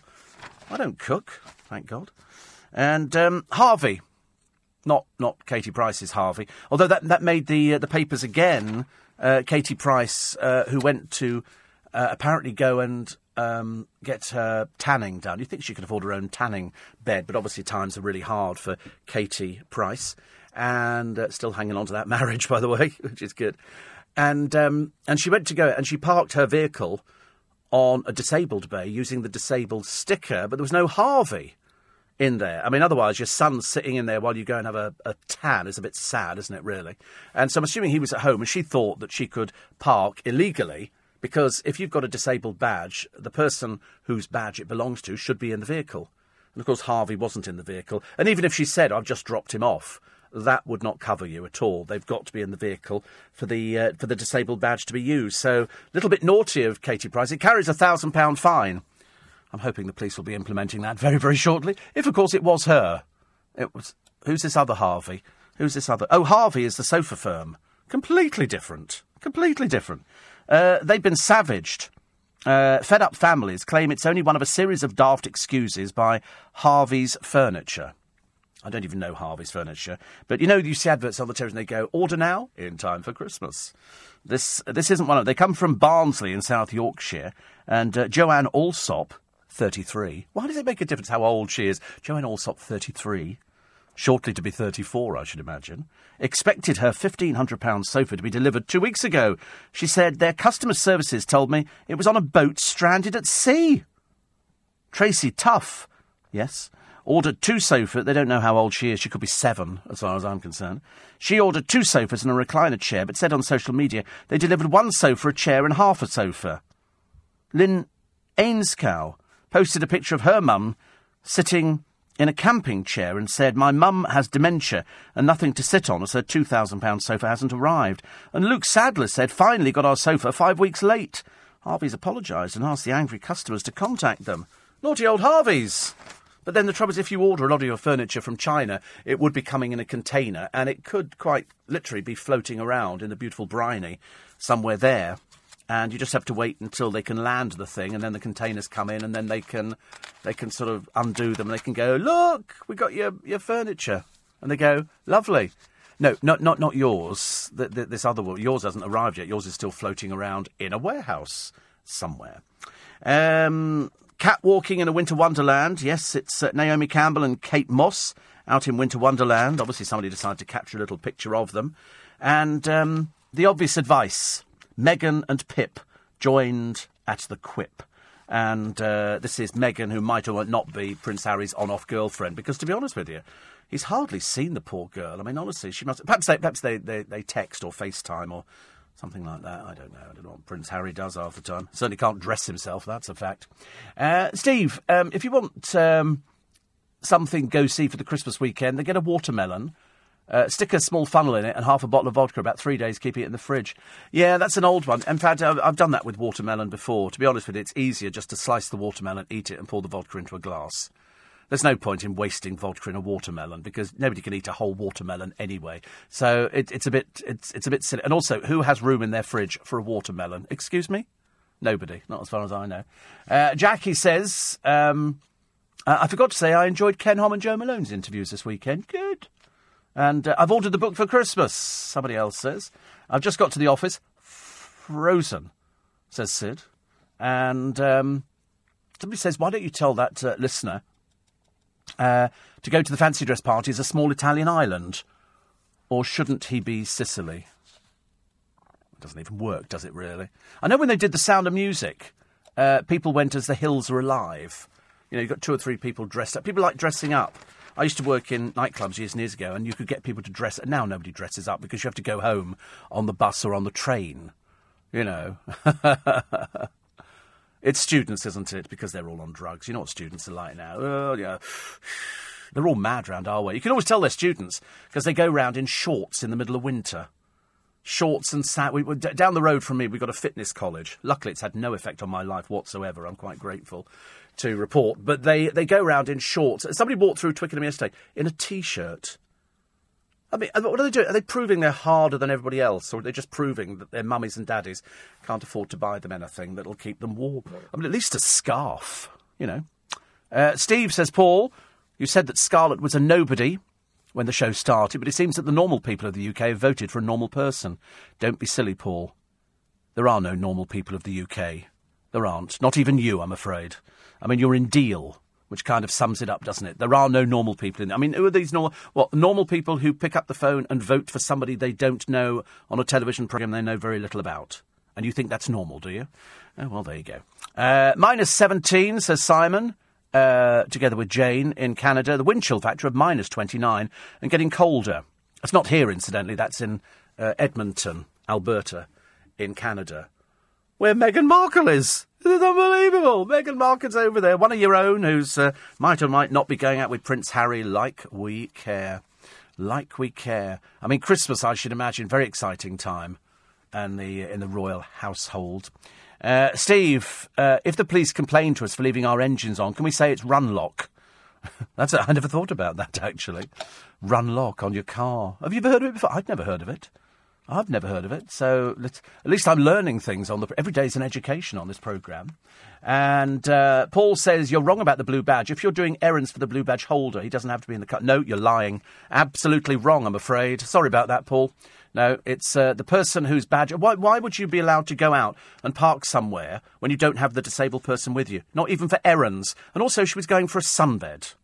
That's not an errand for Harvey. So there is no law that says that at all. I hate it when people are silly about things. No, it says the person who is the badge has to be in the vehicle. Okay? because it's for their needs, not the person who's running errands for them. And uh, and if you are doing that, if you're one of those uh, people, then uh, I hope you get caught by the police very very quickly, which would be great. It's lovely. But uh, no, you're wrong. You can't be doing. But why, why would you be allowed to do something different? You're doing an errand for somebody. That's ridiculous. Have you ever done an interview with uh, Father Christmas? Says Peter and Karen. I have. Yes, we've interviewed Father Christmas. In fact, uh, we used to do phone-ins with Father Christmas every Christmas morning. And um, if there's little people listening, put their fingers in their ears. But uh, somebody is, in fact, he's uh, he was a former um, boss at LBC, and he used to to do do Father Christmas for me come Christmas morning, and uh, because the real one was busy. And so he used to do it. And in fact, actually, he died only a short while ago. Literally, only a very, very short while ago. But for every Christmas that I was on, uh, we would say, We're now going to talk to Father Christmas. He'd go, Ho, ho, ho, Steve. Because he was, he was helping out the real Father Christmas. One of these days, I'm going to have to tell the truth about something, aren't I? I could just tell. Uh, Steve, I was able to get two tickets to see the Pet Shop Boys, one of my wife's Christmas presents. They're very hard to get. Yes, they're doing. Um, uh, I think where are they doing? Is it the uh, Royal Albert Hall next year? I believe because a friend of mine said that uh, they said they'd sing for him for his birthday. I said, not particularly bothered, you know. That's the best you can get. You're listening to a podcast from LBC. I wondered why the uh, papers were doing this feature on how much the markup is on booze that you buy in restaurants, and the, and the truth of the, of the matter is that it's it's quite a hefty markup. But then it would be, wouldn't it? It would be. I mean, I, I think there is nothing the matter with actually uh, making sure that that there is a markup. You're never going to get it, are you? Um, uh, another one here. Right. This is the blue badge thing. This is the official line. You can only let somebody else use your badge if you're in the car with them. B, you're picking up or dropping off and they need to park close to where you need to go. If someone else is driving for you, you must let them know the rules, otherwise the council can ask for the badge back. You cannot, you cannot and you can get a parking fine when you're using the badge if you misuse the badge on purpose, if you uh, use the badge to park, if you're not planning to leave the car, if somebody else is driving for you, you must let them know the rules, and you can appeal if the badge is taken away. You are not allowed to go out and do shopping claiming under the guise of I'm doing it for the person who owns the badge. That is totally illegal. So, Pete in Feltham, be very careful. I'm passing your number on to the uh, local disabled uh, people just to let them know that you're abusing the badge. It is illegal. You are not allowed to do an errand for somebody. It's as simple as that. And that's from Citizens Advice. Okay, you want to want to dispute that? You can take it further, matey. But uh, it's illegal. The person who uh, otherwise that would be just stupid, wouldn't it? So you just sort of go out there just so you can go and do your shopping. If you're doing an errand for her, shopping or collecting prescription, no, you park the same as the rest of us. If she's in the car, that's fine. But uh, if you're doing it the other way, it's illegal. And uh, Eugene says the disabled person doesn't have to be in the vehicle. I'm afraid they do. I'm afraid they do. That's the law. Okay, simple as that. I can't bear to argue with stupid people this morning. I'm really. It's coming up to the festive season. We've got better things to think about. Uh, after the big freeze, is it warmer than Athens? Well, not at this precise moment, it's not. No. It's terrible. It's terrible. Uh, does Meghan's very British puppy love message means Harry's about to take the plunge? They've got a picture of her uh, with some shopping in a trolley and him standing for another photo opportunity by a waterfall. That's apparently work in the royal family. Anything that involves shaking hands or standing there for a photo opportunity is classed as work. Uh, another one here, 84850, steve at lbc.co.uk. And we'll try and weave all of these in. Uh, the secretive fat cats carving up £7 billion of your money. Of your money. And they've got the call centre boss handed a million pounds by the board that he sits on a lovely picture of Esther McVey, and uh, this is Asif Hamid, who describes himself as an award winning entrepreneur and pioneer. He's been photographed with just about everybody. Uh, his call centre used the million pounds it received to move into a new 900 seat premises in the Wirral and take on new staff. The company, owned entirely by Mr. Hamid, also benefited from another grant worth forty and a half thousand, money given to a company which helped train his staff and was secured thanks to a bid led by Mr. Hamid. Wow. A spokesman for the contact company said the firm and its owner completely reject the suggestions as anything improper about the relationship between LEP, the contact company, and Mr. Hamid, or the funding awarded. Amazing, isn't it, really? Even Jamie Oliver got some. Jamie Oliver managed to get £155,000, even though he's got a £200 million restaurant empire and he's the UK's second biggest author. Uh, Jamie Oliver, 15 Cornwall was set up in 2006. £3 million of EU money. It has an annual turnover of £3 million, serves 80,000 meals a year with any profits going to charity. Wow. It's amazing how many people get this, uh, this money here. It's, it's quite quite phenomenal, actually. And if you want to read more about the pop star's wife who got £50,000 to sell clothes, you can do. You can do. Uh, isn't it about time we stopped boiling sprouts? Interestingly enough, um, it's the vegetable renowned for dividing opinion. I don't know why. I don't. To be honest with you, I mean, I've, there are lots of other vegetables I can think of that I wouldn't enjoy. Why would people not enjoy sprouts? They're abs- I mean, if you wanted to do sprouts with lardons or uh, a little bit of onion and a little bit of black pepper, that's delicious. It's a meal by itself. It's delicious. I could eat a whole packet of baby sprouts. In fact, I might later on today. But now they're saying if you cut a small cross in the base of the sprout, it turns them soggy and rubbish once you put them in boiling water. I've always said don't. I always steam sprouts. Stir frying them, of course, is equally good. I quite like them a bit al dente, but no, steaming sprouts is fantastic. Seriously, I mean, really, really lovely. And you just put them in. I just, I mean, if I'm doing them, I've got a saucepan which got a lid on it. It's a see-through lid, and you cook steak or sausages or whatever it happens to be. And then I generally put the um, the sprouts in on the top, stick the lid on, and in about five, six minutes, they've steamed beautifully. I mean, beautifully. So uh, don't don't put a cross in them, because that means that they absorb too much water. And you don't need to do them in, in very much water at all. Just do them quickly, toss them out, and uh, and then little bit of butter. Ah, I'm feeling quite hungry actually. I mean, could you eat I suppose you could eat sprouts for breakfast. I don't think there's any rule about whether you could not eat. I mean, why are they not included in, in the in the breakfast tip off? You know, where people go fried bread, sausages, bacon. Why could it not be fried bread, sausages, bacon, tomato, sprouts, and then and then toast? Why why could you not have? Why could you not have? Get you, says Phil Vickery, lardons. I know. I have never. I don't think I've ever eaten them. I see. I thought lardons were just bits of bacon cut. So if, if I buy a packet of bacon and cut it, which I do with a pair of scissors, does that make them lardons or a lardon something completely different? I don't know whether it's thicker bacon or something like that. Whatever it is, it goes kind of well with sprouts. But there again, I think anything. And also, I tell you what goes down very well with sprouts: mayonnaise. So there you go. Lardons um, is a small strip or cube of pork fat. Oh, it's pork fat. Oh, right. Oh. In French cuisine, lardons are served hot in salads and salad dressings, as well as on some tart flambés, stews such as boeuf bourguignon, quiches such as quiche Lorraine, in omelettes with potatoes, and for other dishes such as coq au vin. Well, there you go. The Oxford English Dictionary defines lardon as one of the pieces of bacon or pork which are inserted in meat in the process of larding. Oh, so there you go. It says uh, Peg Cook in 1381 advises inserting lardon in cranes and herons. Well, I mean, how much lardon would you need to get up to a crane? I mean, you have to go right up the top. Is it the crane driver? Oh, cranes cranes there. Oh, so did they used to eat cranes in, thir- oh, dear, in the 1300s? We ate cranes, ladies and gentlemen. There you go. Not so good, is it? Uh, Mark says, I've now bought three white Toblerones for my wife for Christmas. Have you? You see, I think that's a really naff present. I'm sorry. Toblerone. Excuse me? That's like buying her a sherbet dab or something. It's equally. It, it's not the same. I saw a huge Toblerone in a shop the other day. It's enormous, and I think it was like 30 quid.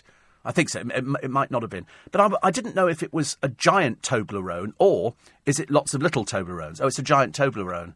But who buys things like that? What people buy? I mean, who would you give a giant Toblerone to? Answers on a postcard. Thank you very much indeed. Oh, right. Does it come in different colours? Is it? Oh, right. It's quite. Right. It's got fewer triangles. Yeah, the spacing is more. It's bigger, isn't it? The spacing. Actually, I'm not bothered about Toblerone. I was, it's out of all the out of all the chocolates, I really couldn't care less. I was always a black magic fiend. Or failing that, I used to love a Milky Bar. I used to love a Milky Bar, but I haven't eaten one for years because I'm not. Uh, sorry. The Milky Bars were on me because only only the only the strong are good enough. The tastiest milk, the whitest bar. The goodness, that's a Milky Bar. And then all these kids go, the Milky Bars are on me, and that's when he got mugged, and they took them all away. And the poor Milky Bar kid was lying prostrate on the ground, poor little soul. But people do buy. I've seen giant bars of chocolate for Christmas as well. Please don't buy these things. It can't be good for you. it's just, it's just absolutely terrible. We shouldn't be buying things like that. Buy, buy somebody something different. I can't think what else that you'd buy so that would be healthy. Healthy. I like, I like melon. It's enormous. Is that the size of that bar? It's a ten pound Toblerone chocolate. I mean, God Lord, it's it's got bits in it. Oh, it's not. It is huge, isn't it? Oh no, I definitely couldn't buy that. I mean, as, as a funny present, I think it would be probably great. But I mean, there's no chance of buying that for anybody. I can't think of anybody in my family who'd be wanting to eat something like that. Really.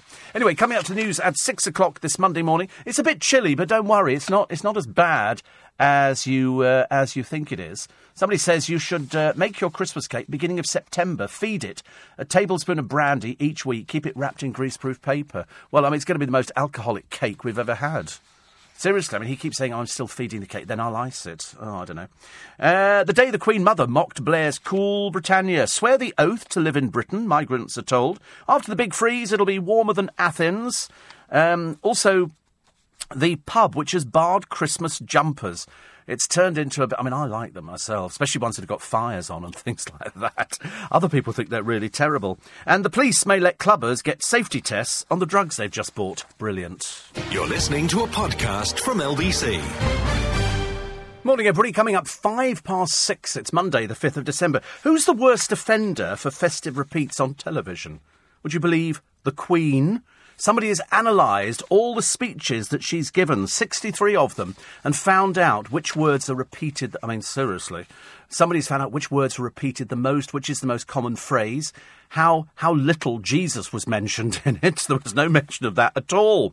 Uh, the Queen of the Jungle is Scarlett Moffat. Apparently, she's now set to make millions. There's a bidding war going on, her agent says, and it's all very exciting. So I hope she gets the job in the supermarket. I think she should be able to put all the trolleys into one place. That can't be too complicated for her, can it, really? Uh, Jose Mourinho, I'm innocent over the tax. Well, of course he is. It's still slightly curious, isn't it, when people have a lot of money? But they all do it. People have a lot of money. Look at old Tess Daly. Tess Daly had two and a half million pounds in a in an account, which she, she's sort of taken out and moved somewhere else. So you know, lucky to have that sort of money hanging around. It's there, I suppose, as a fallback. If ever Vernon falls off the wagon again, she can just say, "I've got two and a half million. Go and do one. Uh, the worst day for driving. More accidents today than on any other day of the year. I don't know why. They just decide to put them through. The Maddie police, Madeleine McCann, given the last chance cash to probe a kidnap tip off. I mean, they're just, they must be flying in the wind, I should imagine, by now.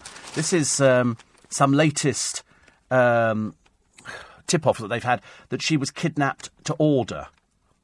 What? They've only just come up with this after all these. They must be running out of things to talk about. So now they've got uh, £100,000 available to investigate the fresh tip off three months ago. I mean, as we've all agreed, even if you find Madeleine McCann, she's not going to be speaking English. Even if she was stolen to order, I mean, you had a choice there. The parents just disappeared off and left the children, and they took Madeleine McCann. I mean, she must have been half asleep, I should imagine. Probably asleep completely. I don't think she's dead. Isn't that funny? I don't, I don't know why. Because by now they would have found something. You know, they definitely would have found somebody. So, but it's, it's taken them this many years down the line, and they're nowhere nearer finding out what actually happened to her at all. Uh, Mrs. May's perfect Christmas. This is Theresa May. She's adamant her Christmas Day routine will not change just because she's Prime Minister. It'll be Doctor Who and a nice Agatha Christie. You see, I thought actually Christmas Day, family and friends. I'm assuming she's got no friends. I can only guess. And of course, we all sit down to watch The Queen, who is the worst offender uh, the most predictable and repetitive television programme on over Christmas. Her Majesty, and I'll, I'll give you the hard facts, you might as well know exactly what it is 63 broadcasts to the nation, but of the 42,000 words she's spoken, only 3,991 are distinct words which have never been repeated in the speeches. That's according to University College London, focusing on nouns and phrases and ignoring common words like of and the. They found the speeches frequently use words such as families, commonwealth, children, and people. Other repeated phrases include tragic example, shining example, weak and innocent. And they've had a look through these things here. It's published in a book called The Indisputable Existence of Santa Claus, The Mathematics of Christmas. Uh, also discovered increasing references to Christianity over the years. Jesus was hardly mentioned in the 1950s, but in 2000 there were 20 mentions, with another dozen in 2011. Oh, that's nice, isn't it? We finally brought in Christianity. Because if you remember, Theresa May was talking about Christians will not be excluded from all the festivities. I wasn't aware that they were. Will we be seeing uh, Mrs. May going to church over Christmas, one of the rare occasions? Possibly, yes. You would, of course, hear all the repeats in this year's Christmas speech on Christmas Day at 3 o'clock on LBC. And then Richard Spurr will be here throughout the, uh, the afternoon as well. And I don't know what he's doing, actually. I've got no idea what he's going to be doing on the programme. I suppose it'll be the uh, what do we do with leftover turkey? It's always a very popular one, isn't it? And of course, I've had my, my ideas over the years of what to do with the unused turkey. Strangely, nobody's ever taken me up on the offer. If they did, they'd be a contortionist. And I've often thought to myself that, uh, you know, we, our, the turkey in our household was enormous. Seriously, by the time you got to three days after Boxing Day, you were sick to death of another variation of turkey. By that time, you're practically spray blasting the carcass to get the last remnants of it off. And I don't like the dark meat on the turkey. I only like the uh, the white meat, but I do like my turkey. And I do like my little sausages, and I do like the bacon, and I do like crispy roast potatoes. I don't want soggy sprouts. So if you don't want soggy sprouts, don't put the cross in the bottom. I know lots of you people do that, but I promise you it's not the way to do it. Um, I don't do. What's the other thing I don't do? Oh, I don't do bread sauce. I seriously couldn't be bothered with bread sauce. If they, if they stuff the turkey with, with you know, uh, sage and onion, I mean, I like something a bit. St- I'm not into these poncy things. You go sage and onion with cranberry and a slice of strawberry or something. Yeah, they, oh, go away. It's like you know posh teas. I've lost track. You know, as far as I'm concerned, a cup of tea is a cup of tea. It's made by Earl Grey, and that's as far as it goes. I like Lady Grey, but then I kept thinking she lost her head, so I wasn't too sure about that one. So I stopped stopped drinking Lady Grey, and I've had English breakfast tea, but uh, there are other teas out there which I know, and you know, and now you've got really poncy ones, haven't you? Pomegranate and elderberry flowers, and you think, who you? You like chamomile. You say, what's the point of drinking it? What is the point of chamomile tea? It doesn't do anything. It's like sort of, you know, shower gels, you know, infused with strawberries. What for? What for? If you go in, you cannot just buy a normal shower thing because it's, you know, or shampoo because they've all got different things in. You know, I remember there used to be what was it? It was a Badedas bath. Did you ever use it? It was horse chestnuts. And apparently, if you poured it into your bath, half naked men would appear on horses outside the window. Well, I'm telling you now, it, it's just rubbish. It was rubbish. I've had Badedas baths in the past. The other stuff which I particularly liked because it turned the water blue was Fenjal. Have you ever tried a Fenjal bath? You get a little of it for a lot of money, and you pour it under the running tap. Uh, but of course, not many people have baths nowadays. People have showers because it's quicker, and there's no point in washing yourself in a bath because you're sitting in the dirt you know, you might as well have a shower and it uses less water, far more economical. But anyway, so, and so Fenjal I used to love as well. But it was this Badedas thing. Strange things happen after a Badedas bath. Yeah, your money disappeared. You can still buy it now. But it's I, I bought this shampoo the other day, Tea Tree tea tree. It's a plant apparently, and it's it's medicinal and it's sort of herbal and it's all kinds of stuff. But it's all the tea. You want to see what James? Ask James O'Brien the next time you speak to him what he puts in his cup of tea in the morning. He brings out this wizened old plant from about 500 years ago, which he puts into a, a glass, and this thing expands. I thought it was a triffid. The first day I saw it, I thought, what are you? Because he lives in Chiswick. And you know what Chiswick people are like. They're all for, okay, uh, latte for you? Skinny latte? Latte with cream. A latte with two lattes with cream, two skinny, uh, extra hot, extra hot on that one, and uh, triple shot cappuccino. Yes, sprinkles, sprinkles. Yes, sprinkles as well. They're all like that down there. Round our way. You want a tea, Steve? Yeah, I'll have a tea. Thank you. Want a cup of coffee? Uh, extra try, skinny, extra shot, extra hot cappuccino. Thank you. Grande. Grande. Look at me speaking foreign. I go into Starbucks and I've now learnt another language. Uh, vende, Sorry? Vendée? Oh, you try it abroad, they'll be looking at you like you're mad. And all these other different things now. But but he puts this stuff into this, this glass jar. Seriously, I don't know what it is he's eating. And and this thing sort of evolves. It looks like a giant sort of flower or something. It's very odd. I mean, I, I did see it sitting in there one day. Oh dear, not about that. It looked like it was about ready to climb out of the glass cup and attack us. So I, I stayed well away from it, well away. Twelve minute. No, I'm not telling you. I'm sorry, you're going to miss the train today. I'm really, I've not, I've had enough of it. People keep saying, "Can you give us the time?" No, if you can't read the time by now, you're not getting it at all. Guinevere and Trelawney are in sunny Doha. It says, keep up the merriment. The Milky Bar kid was from Canvey Island. They had loads of Milky Bar kids. Loads. I never got it. You had to be, um, you had to be blonde, didn't you? Apparently, says Jonathan, who's in Haywards Heath. Okay, yeah. That's obviously like terribly posh. He says, uh, teas are not teas, they're infusions. Oh, God. How worrying, isn't it? And uh, Sid is in the van driving to Aberdeen. He says, Can you not keep telling us it's the worst day for accidents? I'm, I'm seriously, I don't know why it is. I don't know why it is. Uh, but it is the the fifth is a bad day for accidents. I can only only report on, you know, difficult rest, uh, really, I suppose, for something like that. But that's that's what the uh, the police figures are. The police figures are that it's the worst day for accidents. Simple simple idea is don't go out on the roads today. I saw some terrible driving, terrible driving the other day. Not me, I hasten to add. I'm actually very, very good. And uh, Tom says, the third time this morning you've mentioned your new show, but uh, but gel. Is buying shower gel a rare occasion for you? No, I have. I've got about. If I tell you, you wouldn't believe me. I've probably got about 30 different shower gels at home. I see them, and a friend of mine went to, went to Champneys, and he brought me back this shower gel. He said, There you go, I knew you'd like that. He said, This is the one that they use at Champneys, and it smells of Parma violets. It's really nice. I mean, I used it this morning. It's really, really nice. I'm, I'm, absolutely, really, absolutely like it. But then I've got some Penhaligon's ones. I've got some Jo Loves shower gels. I used to have years ago just Boots Own in different colours because I used to think it used to look quite flash in the bathroom. Now I've decided I'm going a bit more upmarket with the shower gel, and and I like them to be a bit bit classier. So I've got one as well that smells of rhubarb, but I get strange looks from people as I walk past them. So I've had to cut back on that one. It smells like rhubarb when you first smell it, and then it doesn't smell like rhubarb after about five minutes. But I still get odd looks from people. Really strange. And uh, I used to love uh, Badedas.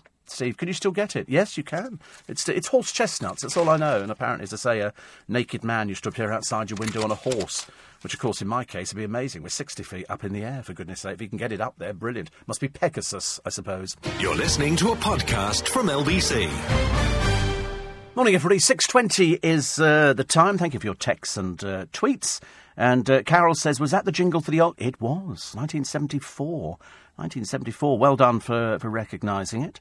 Uh, Stevens says the police cars usually have the running lock function, so they can lock the doors but keep the engine running for the blues and twos and stuff like that.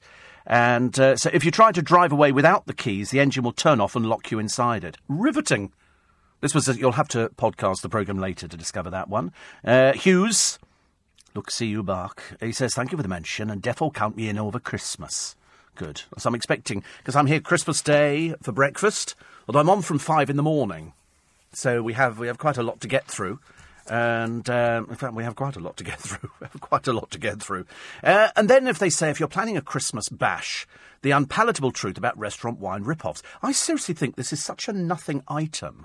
And the reason is because I'm aware that restaurants mark things up. For example, uh, Strada, they have a, they have a, a white wine on their, uh, and it said on their catalogue and their menu, and it's a Pinot Grigio. They charge £20.15. It costs them, online, a fiver. The markup is 303%, but it's a restaurant. You would expect that. If you go to top London restaurants, or to put it this way, just go to a club. We used to joke about a bottle of Cristal champagne. In, in Costco, a bottle of Cristal champagne is about £150. In a club, it's about £400. So that's why it's the preferred choice of footballers trying to pick up a bimbo. They go, oh, that's like £400, babe. And, uh, and that's how much it is. But if you buy it normally, it's 150 Of course, there's going to be a markup. I'm trying to find the biggest markup and in which place, because they're all about to anything from 40% up to 300%. And I think that Pinot Grigio at a fiver, they sell for £20.15, is, is about the highest markup. The next one is uh, one in Ask, they do a Primitivo. Uh, they sell it for eighteen ninety five. The price online is four eighty one. There's a markup of two hundred and ninety three percent. But I don't think there's anything the matter with that. I really don't, because I always imagine that they'd be buying it wholesale, be getting it much cheaper. Um, what's the most expensive? There's a very expensive one here uh, for Cote, a Reserve de Olivier's Chateauneuf de Pape. Uh, 2013. 43.95 they sell it for. They buy it for just under 20. It's 122% markup. That's not bad, is it? That's not bad at all. I think that's okay. I mean, if you don't want to pay those prices, well, don't go, you know, out and drink alcohol. Drink it before you go out, and then you won't need as much in it. Uh, it's like people who go into a restaurant. They go, um, you know, can I get you some drinks? Uh, some tap water. We'd like some tap water. What? If you wanted tap water, stay at home. Uh, bottled water? No, no, no. Tap. Tap is good enough for us. In all American restaurants, they offer you just, you know, they just bring the water to the table. They don't even bother asking you. It's a part of the courtesy of, you know, putting a jug of water down. Uh, if you're very lucky, you get ice in it. If you're very lucky, you get some slices of lemon, because we like lemon water. See, I remember the first time they brought me a finger bowl, I thought it was for drinking. Nobody told me it was for washing your hands in after you'd eaten spare ribs. Can't do everything, can I? Uh, so, yes, the sprouts. Yes, I, I might be eating a bag of sprouts later on. Uh, I might be. I'm hoping to anyway. It depends uh, if I get everything done today. And from Neil, he says it's been a very hectic week for us. Lorraine and the girls took Teddy on our annual pilgrimage to see a Father Christmas at Harrods last week. Met a great time. Wifey's birthday on Friday. Great mini break in the spa suite at Center Parcs. Massages included. So one thing I hate it's always been the bane of my life. After a friend of mine booked me a massage some years ago at a well known health spa, I hated it. The idea of lying on a table and somebody, oh, no, thank you. I know some people love it. I'm not one of them. Uh, and they bought their Christmas tree, which Lorraine is putting on our 1,500 lights. and then they went to the Harlow Playhouse the other day for Beauty and the Beast Panto, which Teddy really loved. Back to work today, boo hiss. Oh, sorry, that was yesterday. At Center Parcs, they've built four tree houses. They sleep eight. And if you want to go Christmas week, it'll cost you a mere £10,000. £10,000. Do you remember I told you the other day, and you, you, probably didn't remember, or you won't remember, I was talking about the death of Margaret Rhodes. Margaret Rhodes brought out uh, a book, and it was called, I think it was the, the Last Curtsy, or something like that. I can't remember exactly the title of it. And I heard about it via a friend of mine who said, oh, there's this book coming out, or I read about it in a paper and it was Margaret Rhodes, and she was the Queen's cousin, and she was very friendly with the Queen Mother. The final curtsy. The final curtsy was after the Queen Mother died. Uh, Margaret Rhodes was there. She'd been out for a walk. The Queen had visited. Uh, to say farewell to her mother because they knew that she was uh, she was dying. And when she got back, she died. And Margaret Rhodes says, "I gave her my deepest final curtsy." I mean, there was much much respect for the Queen Mother and uh, and many stories about the Queen Mother. You know, the one that she used to go skateboarding down the corridors of Clarence House, of course, was not at all true. And uh, and what did she drink? That was always the interesting thing. There was always there was always that joke that because she had so many gay staff. The story was that the Queen Mother used to shout through the door, when you old queens are finished out there, there's an old queen in here like a gin and tonic. Whereas, in fact, the myth has grown that she, uh, she was over fond of booze. Before lunch, she would have a gin and dubonnet with a slice of lemon and a lot of ice. During the meal, she might take some wine. In the evening, she'd have a dry martini and a glass of champagne with her dinner. Sounds like quite a lot of booze to me. Margaret Rhodes, uh, they've done the Confessions of the Queen's Cousin. The other story, which I was I was very keen to tell you about, was the so-called bad blood between the Queen Mother and the Duke and Duchess of Windsor. Uh, when the Duchess of Windsor uh, was there for the funeral, there, there, appeared to be an air, you know, a, a, a bit of bad blood. But um, Margaret Rhodes writes from the final curtsy this book. You, you should get it because it's a it's the best insight you're going to get into the royal family. It came with, with the Queen's approval because they're such, or they were such good friends. She was her, her confidant. They, they talked about everything. She was very discreet, but she'd obviously checked out that she could write this book. And uh, she says here the role of Queen was not one that she wanted or expected. But when it happened, she accepted it, calling it this intolerable honour and becoming the most successful Queen consort in the history of the British monarchy. Years later, when the Windsor's house in Paris was restored after the death of the Duchess, and I think it was restored, I've got the book on it, uh, by Mohammed El Fayed. He bought it and did it all up because it had been stuck in a time. I mean, it must have been fascinating to go to. Because I believe that when the Duchess was dying, uh, the Duchess of Windsor, uh, one of the maids had taken pictures of her in bed, and she was a frail, old, old woman.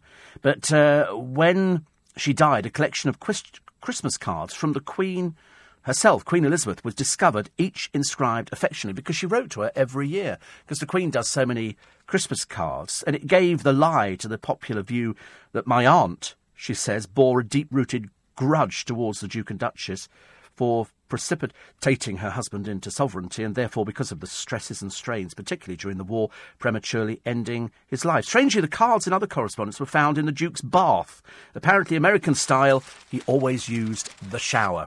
But in fact, even after the, uh, the Duchess of, of Windsor died, and there's the picture at the funeral. They're waiting for the cortege. The two two very telling pictures. One is after he died, and the Queen Mother is standing there, and she's not standing next to Wallis Simpson at all. So that uh, that sort of kept that one going. And then when Wallis Simpson died, she did get that funeral that she wanted. But we don't know really what goes inside the royal family. That's why when you read Margaret Rhodes' book. You will discover that it's it's it's very interesting. She talks about you know the sort of the things that they do. It was all traditional. That's why for the Queen to see things changing inside the royal family. I mean, she must be absolutely you know, but she's so you, you, won't hear her saying anything. She doesn't say anything about anybody. She doesn't. She's never rude about them. She will never say, you know, Andrew's daughters are bone idle and lazy and good for nothings, and Sarah Ferguson was always an embarrassment. I mean, she's never going to be back into the royal family. Philip will see to that. The only time she'll ever get back into the royal family at Christmas is when Prince Philip dies. That's the only time. He hates her. Absolutely hates her. He wouldn't have her anywhere near the place where they go for Christmas. I'd like to be a fly on the wall at Christmas, wouldn't you? Just to see, you know, how much protocol goes on or whether they can all let their, you know, sort of guard down and pull Christmas crackers and stick the paper hat on their head, going, Harry, you just look ridiculous, you know, and things like that. And, uh, Grandmama, yes. Are you putting your hat on? No. And what sort of presents do they get? Apparently simple presents. You know, you're not going to buy somebody diamonds and jewellery. So it's, yeah. Yeah, uh, uh, Grandmama. Yes, Harry. Can Meghan come over for Christmas? No, she can't. Your father doesn't like her anyway. Not his father, is it? Sorry, his grandfather. But uh, they, she wouldn't be invited for Christmas. He's only been going out. He's only seen her about three times. How's that going to happen? She's not going to be going over there anytime soon. It'll be very, it'll be a, a dark day in the royal family that they invite some casual bit of and it's a casual bit of floozy, a casual bit of fluff. I meant uh, from Prince Harry. You, can't just start taking your girlfriends home. Oh, by the way, this is this is my father, uh, Charles. This is um, what's your name? Tracy. This is Tracy, and Tracy. All right, darling. This is uh, Grandmama. All right, how you doing, quick? You look like you're doing the stamps. Not going to happen, is it? Not anytime soon. Not in my life. You're listening to a podcast from LBC.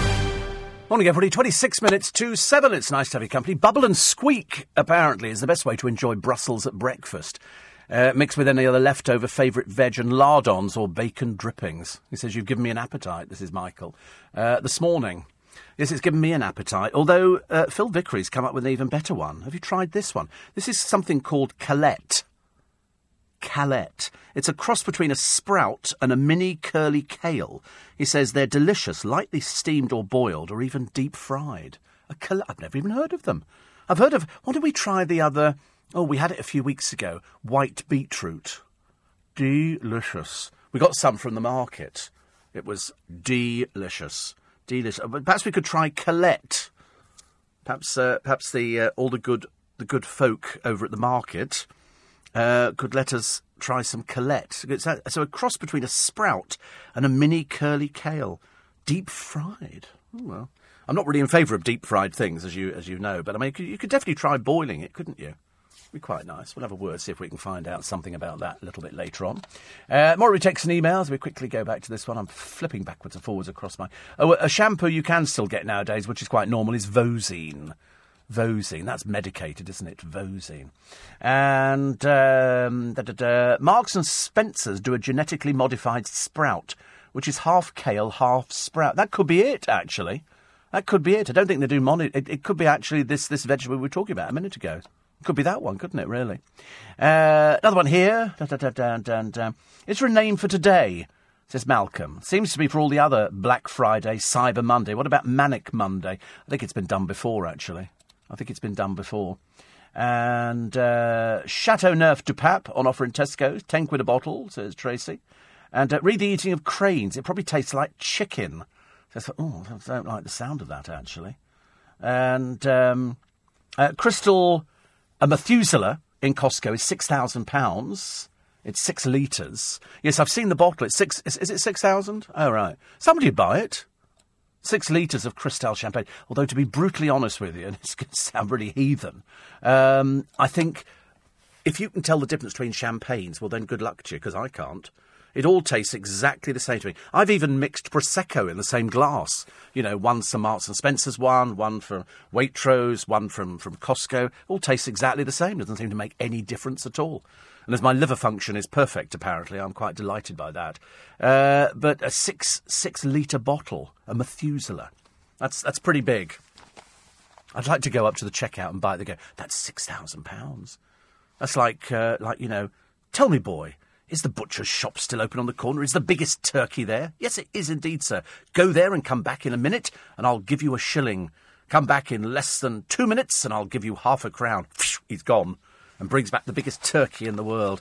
And they went to give it to Bob Cratchit. So it's, it's that thing, isn't it? It's that somebody will buy it. Somebody will buy it. They'll go, I'm going to buy that for £6,000. If you've got a party, although how you'd lift it, I've got no idea. Imagine trying to take the cork off and you took it off and it, it came off a bit too quick. You could lose your house. The cork could come out of that thing at such a rate. Uh, Police Chief in the paper today. This is Chief Constable Simon Bailey. He's heading up the National Police Chief Council's response to the football abuse. Now, 450 people have come forward to say that they were abused by football coaches. I'm assuming that the majority are, are boys because we haven't heard anything yet of any girls. I haven't seen any stories about that coming out. Uh, former Leeds United player Jamie Forrester told how he feared he was the target of a sex ring when the youth player in the 80s. He described the harrowing allegations of scout Frank Roper raping an 11 year old boy in front of him and other boys whilst on a football tour. He was also named Roper by former England midfielder Paul Stewart as his abuser. It was obviously rife. Um, mind you, I say it was obviously rife. It might still be obviously rife. But as I said to you before, there are different uh, laws in place now. If you go to the uh, the YMCA, for example, and there are lots of children there who use the trampolines, adults are not allowed anywhere near them. Nobody's allowed near them unless they've been vetted. They're not, they're not risking anything at all. You know, pers- the young person is not allowed to be in the room with an older person unless there's somebody else there. There's so many things in place, but obviously not in football. Not in football. Uh, thousands face having homes seized by the council to pay care bills. Very worrying, isn't it? An average care home, 35000 a year. An average care home. Believe you me, they go very much higher than that. Uh, what else we have? Put first new grammars in poorest areas. The call to kickstart social mobility. Uh, the uh, I'm gonna I can't find the story. I did have it a minute ago, and I'll I'll go through the front pages of the papers about the uh, the pub which has banned Christmas jumpers. I can't imagine why, unless you really think they are particularly naff. But uh, I quite like seeing them. They seem to, you know, round here, loads of people are wearing Christmas jumpers and and stuff like that. Has Harry gone as well? Somebody said Harry's gone. He, Harry worked on our front desk for ages now. Somebody said he went last week. I'm very disappointed, but I didn't have any interviews last week, so I didn't get to see him. So uh, he could be listening to the programme at the moment. Uh, Ian Hyland talking about uh, 2016. He said a year of bad news and disappointment for many people all over the world. But uh, when I'm staring into my shot glass on New Year's Eve, he says, I think one of the lasting letdowns will be the way in which all the big year end reality shows simply fizzled out. There was nothing wrong with the lineup for I'm a Celebrity. It just made for not particularly memorable yet perfectly pleasant climax to a not particularly memorable yet perfectly pleasant series. A series that really ended as a spectacle the minute the public voted out the ITV show's only potential live wire, Martin Roberts and Larry Lamb.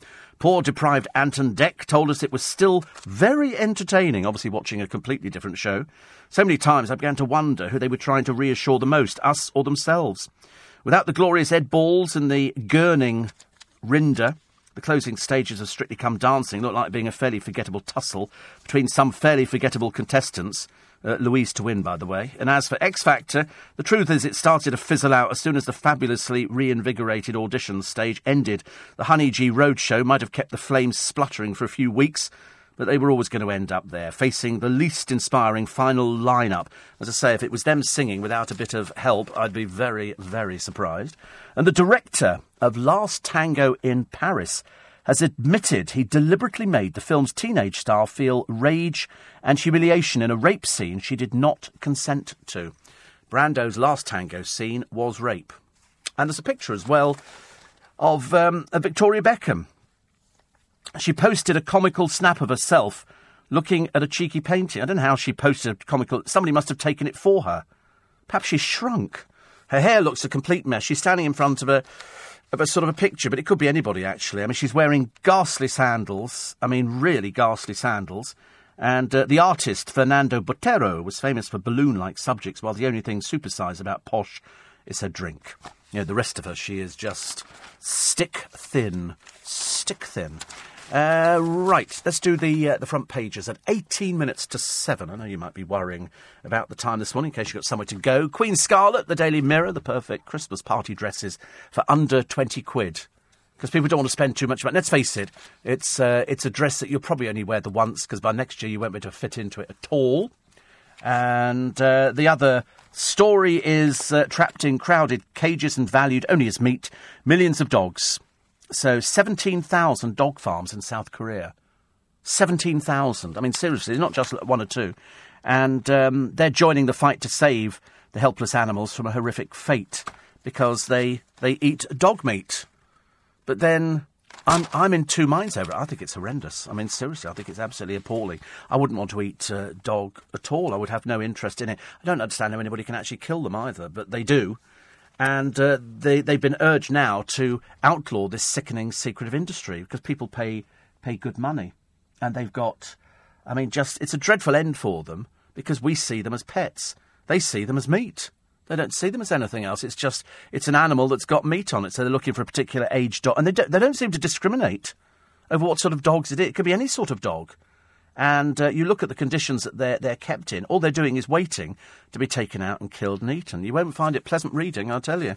You really won't. But there is the story of one woman who started rehoming all the dogs. 200 she's done so far. They've sent them all over the world so that these, these dogs can at least have some sort of existence. But let's face it, we're not the nation of animal lovers we thought they were.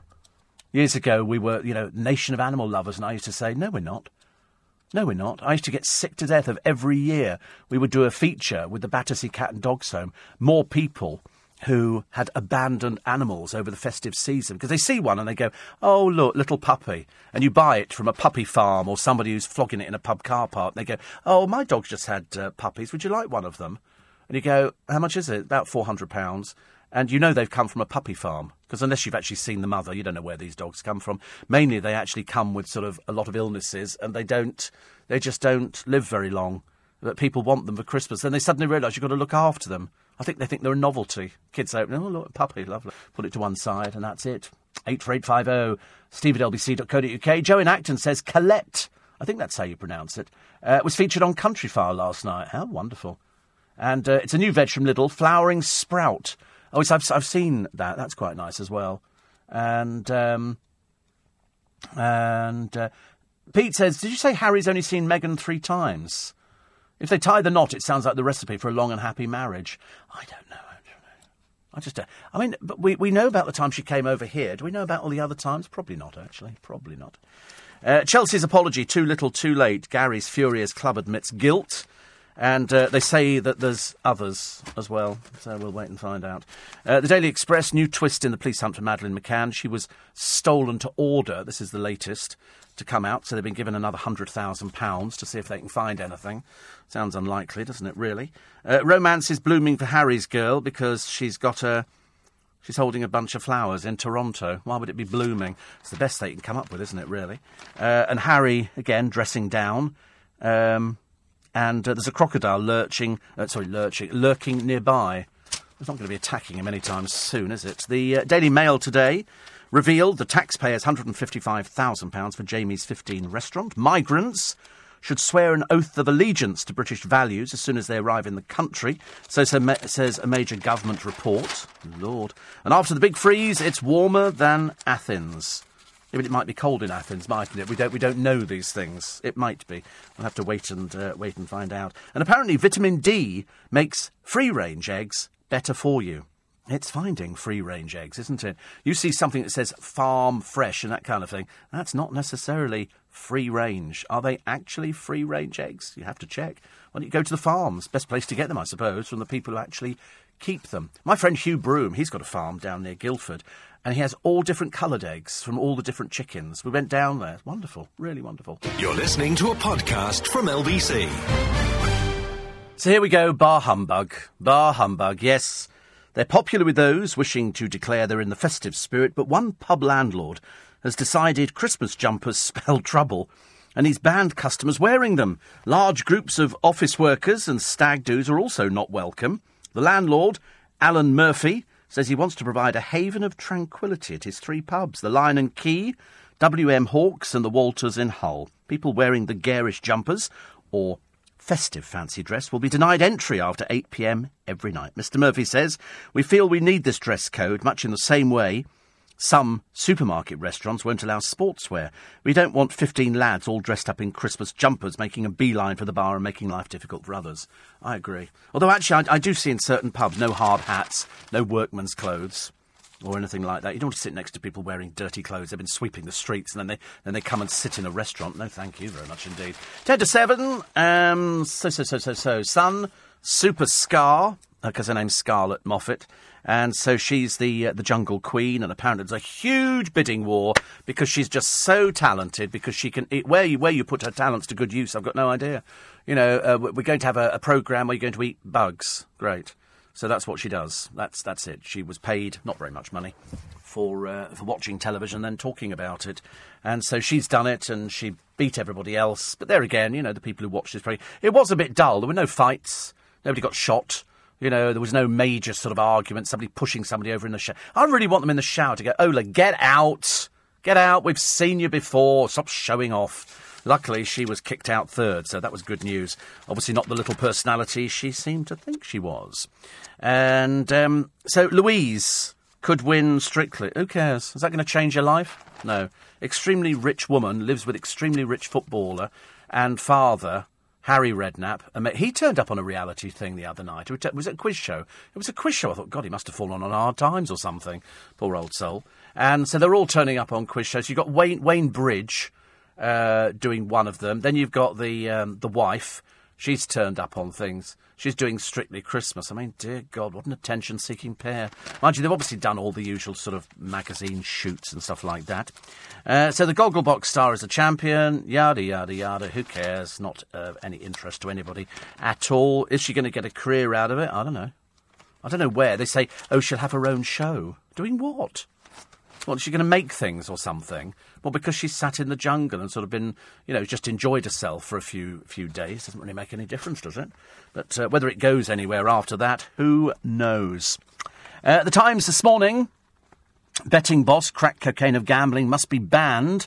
These are betting machines. And uh, they're in every they're all up and down. Every single betting shop, you find betting machines. I was always told that if you've got betting machines in a shop, you could turn over 40,000 a week. And as I pointed out some time ago, they're all linked. They're all linked to one giant computer. You're not playing individually, you're playing against the country. But they don't tell you that. Some people can make a lot of money out of them. Some people lose a lot of money because, in, in order for people to make a lot of money, somebody's got to lose a lot of money. And I've seen people with, you know, a thousand pounds up there, and you think, take it out, take it, it's a thousand pounds, are you mad? And then they gamble it, and they lose it all because it's a machine. You're playing a machine. It's not. It's not as random as you think it is. And so they are the crack. I mean, you see people gambling left, right, and centre, and you think, Shh, I would never want to be like that. I'm, I'm, too mean. I'd want to open the machine and take the money back out again. So they're now saying they should be banned. I mean, the past bookmakers made 1.75 billion from these machines. 1.75 billion. That's how that's how dangerous they are, really. Uh, also, Europe in turmoil as the Italian Prime Minister is defeated. Financial markets are now braced for euro turbulence. I suspect that's going to be the case. Uh, many a headline over the next uh, few months. Uh, the cabinet split over cash for access to the single market. Boris Johnson yesterday appearing to reject this proposal by David Davis, the Brexit secretary, and Philip Hammond, the chancellor, for the government to pay into the EU coffers. I was interested the other day. I turned on, was it Andrew, uh, Andrew Neil's. I do like Andrew Neil. He used to be a presenter on LBC. Used to do a, a phone in. I used to get. I used to get all the best people actually following me, like I have this morning, as Nick Ferrari will be here with breakfast.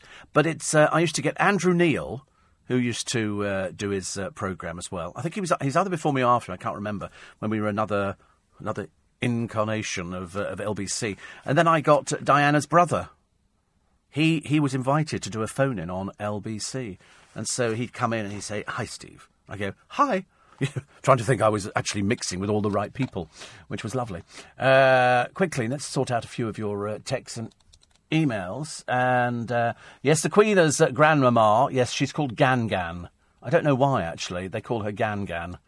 But I mean, different people. You know, some people call their, their grandmothers grandmama. Some people call her Nana. Nana and Granddad. Then you've got Gramps and Nannykins.